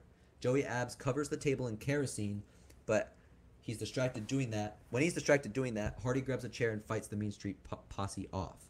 MJF is already at the top of the ladder, so in desperation, Jeff springboard drop kicks the ladder from underneath him, and they both go crashing down. Hardy is the first to get up, rolling MJF out of the ring onto the two tables. He then takes off his mesh shirt, climbs the ladder, does his signature hand sign, and as he jumps for a swanton, Pete Gas pulls MJF off the table, and Rodney lights a match, lighting the kerosene, leaving Jeff falling, crashing through two flaming tables. And then uh, Joey Abs is able to lift MJF up until he's coherent enough to climb the ladder and pull down the BBW World Championship.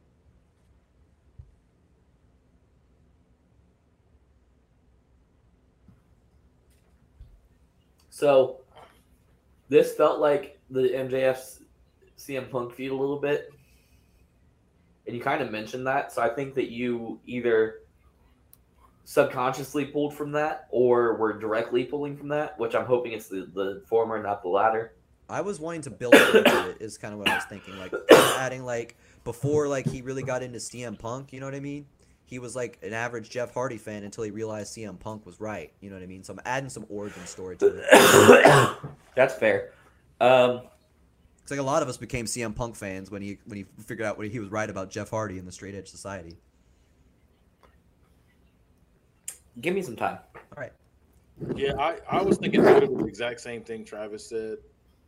Um, so that's why it's kind of hard to rate because it's just. But now it's just. It makes MJF seem even. It seem- makes it seem really needy. Like I don't know how to explain it, but it makes him seem really needy. Like Yeah, he's a he's he's um He's a buddy spoiled from, brat. He's buddy from the Incredibles.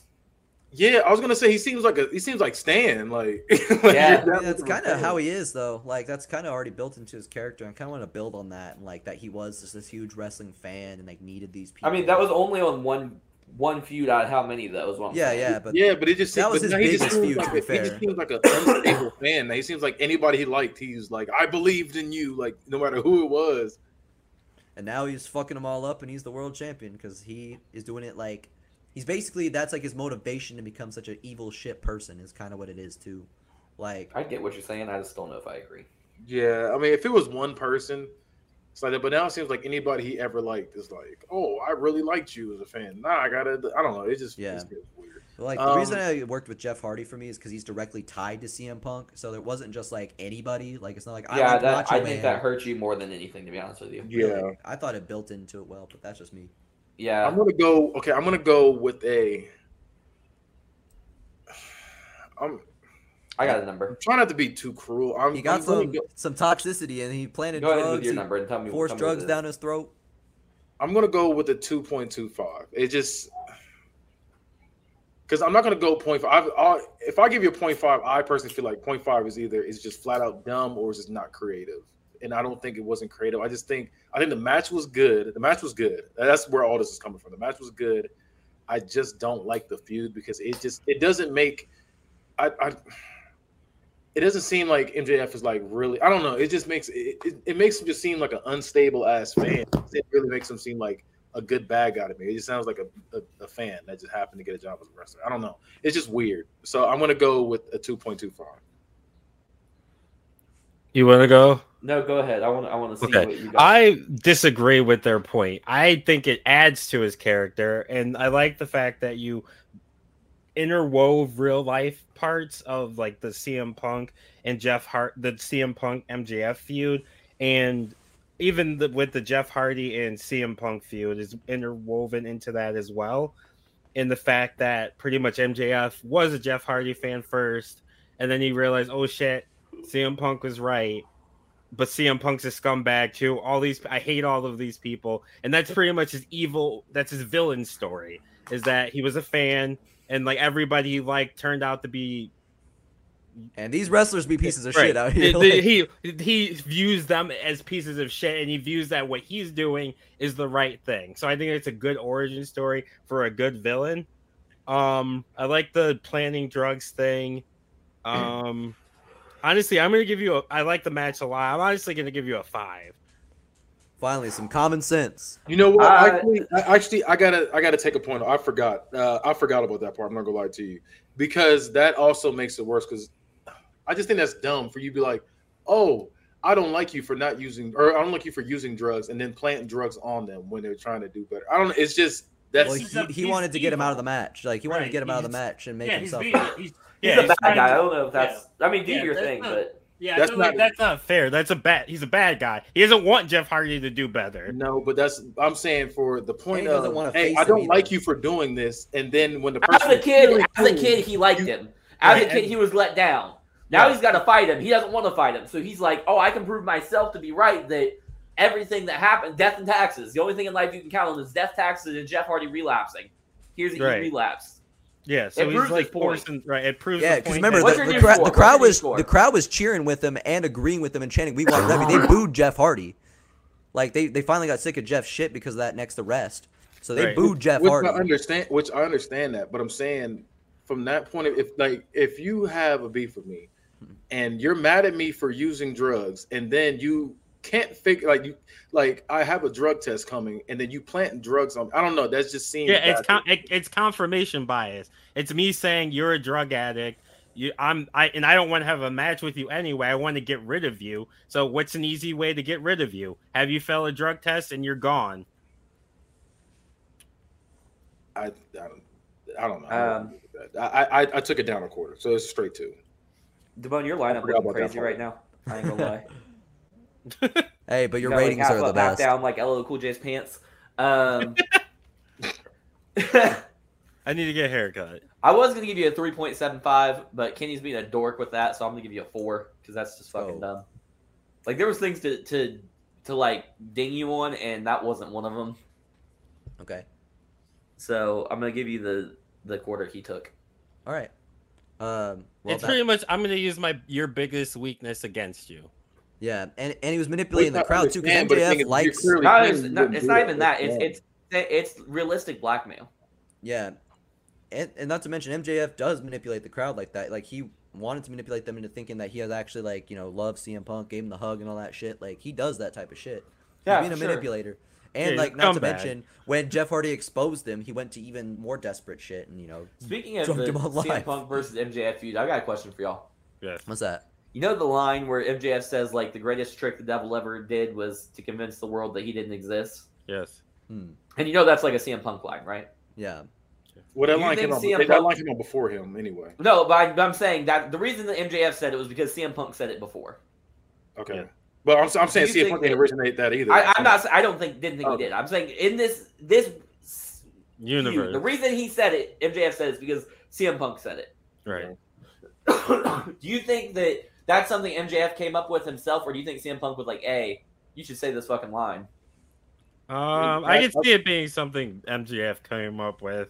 Yeah, I was gonna say I can see MJF coming up with that. They're both for- brilliant promos. So I think both are realistic. And yeah, both are realistic. Also, MJF won all the promos they had. So Yeah, but I, I agree, and I think I think if anything with their their back and forth, I think I think because MJF had a lot of respect for him, I think he probably came up to CM Punk like, "Hey, you cool if I do this and this?" I could see him doing that. Be like, you know, but it could- because he is a fan at the end of the day, that he can be like, "Hey, you cool if I say this and this about you?" And CM Punk's like, "Yeah, I'm, that's cool." Like I just feel like they had that back. I don't know. I don't know them enough well enough. That's the best I mean. I don't, but That's I'm the just best saying- I'm AEW story what- what ever. I think, I, I think they, I think they both Yeah. had a mutual understanding. They said, "Look, I think CM Punk was like, look, say what you got to say. We gonna we gonna make this shit where it's gonna be viral by the time." Yeah. we that probably is the best feud in A- A- AEW history. It is. Yes, Yeah, no, by a lot. easily, easily. Yeah. Hangman Kenny's the second, and it's not So close. Punk getting the title didn't really make me mad because I knew like the people who were like coming. Punk should never win the, the AEW title. Like you're delusional. Yeah, I knew he was gonna is their, win He some is point. their biggest star with MJF right there neck and neck. Yeah. I just think CM Punk is more of a crossover star than MJF right now. well, Yeah. yeah, right now. I think- but I- I it know would make Jericho more sense. is too, though, but would- Jericho's yeah. washed. No, I would Yeah, say it no, was because not. I don't think it's Jericho. I think when it comes to like like constantly going viral, I think it's MJF, CM Punk, and then I would say Orange Cassidy. 'Cause Orange Cassidy does go viral a lot. He goes Yeah. viral a lot. Like it's crazy. I don't know if that's what I mean by most popular, but I get what you're saying. No, I'm saying, but the thing is, people be like, they like, you, they may not watch AEW, but they know about Orange Cassidy. Or at least they've seen the guy who wrestled with his hands in his Yeah. pockets. think Yeah, it's cool. exactly. That's what I'm saying. They may not even know his name. They just know like that's the guy that did this. Pockets. Yeah, That's what Jim Cornette calls him. fuck him. I've been watching him more. and more. I like Jim Cornette. He's I do too. He's hilarious. no wonder he's you've so been rating- funny. No wonder He's you're so rating like a dork lately because watch that motherfucker. To Fuck be. No, fair, not- I like- not wrong. I like parts I, of I Jim mean, if I don't Cornette, like it, I don't like it. But I just think I, I just like I like where he goes. But I just think he's funny. Like I stuff he despise says. Like, him. I it, hate it'd be some stuff I like, and he'd just get mad. He like, calls oh, he calls Kenny Omega the uh, Twinkle Toes. He calls the Young Bucks the Hardly Boys. It's hilarious. It's, Yeah, it's, it's comedy. He's a dork. He- He's a gonna watch- Like that- that's because you he's like gonna that watch- mud show outlaw bullshit. You're just gonna watch it as a what he comedy show. Yeah. He yeah, has a bitch. that's that's how I watch it. just I, other I people literally like his bitch. every other day. I'll go look at his page. I'm like, let me see what they had to say about what just happened. And Yep, especially when he yep. was talking about Brock Lesnar. That's him, Brock Lesnar, and Roman Reigns. Their feud. That shit was hilarious. Anytime something big happens, the my first reaction is like, I wonder what Jimmy got to say about this. Let me see what Jimmy Yeah. Cornette got to say. I'll be the same way. Or I go to TikTok because like And they, he also- they, people that react Yeah. to it. He also does like a lot. He says a lot of like funny stuff, like like old, like Southern jokes. like They're just like hilarious. Like, colloquialisms and like idioms and shit. yeah, yeah, yeah. Like he just says like funny shit that, that I can see printed off. Like if they could just print shit that he said in a book and sell it as like a, like something you put in the bathroom to read, because he Yeah, be I'll saying some funny shit. Yeah, he's hilarious. Well, Yeah. John, you're the host now. Well, that's my show. Um, we're gonna pass around two plugs, um, starting with the bad guy, who's always got a lot. Um, go to the Bad Guy Spoken podcast. Um, you'll see um uh the main show, Bad Guy Spoken podcast, and you'll see a couple other shows in there too, like uh, Food Truck Friday. You can see the um, just just a bunch of different shows. We like we, we like to eat, so you'll see like three different food shows. You'll see uh, Brandon's music review. You'll see uh, you'll see me game apparently, um, and there's a new show coming called Story Time, so be on the lookout for that, where we just tell like just just either embarrassing or just stories that are just funny that y'all gotta hear. New episode should be dropping soon. I I, I figure out what day I'm gonna drop them, but they're they're pretty funny. All right. Bat. You I was know- trying to say bad guy. Travie T. There. There you go. I'm the real bad guy in this bitch. Um, follow me on all social media. At I am Travvy T. I well, wow. I am Travvy T. That's at I A M T R A V V Y T on Twitter, TikTok, and Instagram. All right, and the money.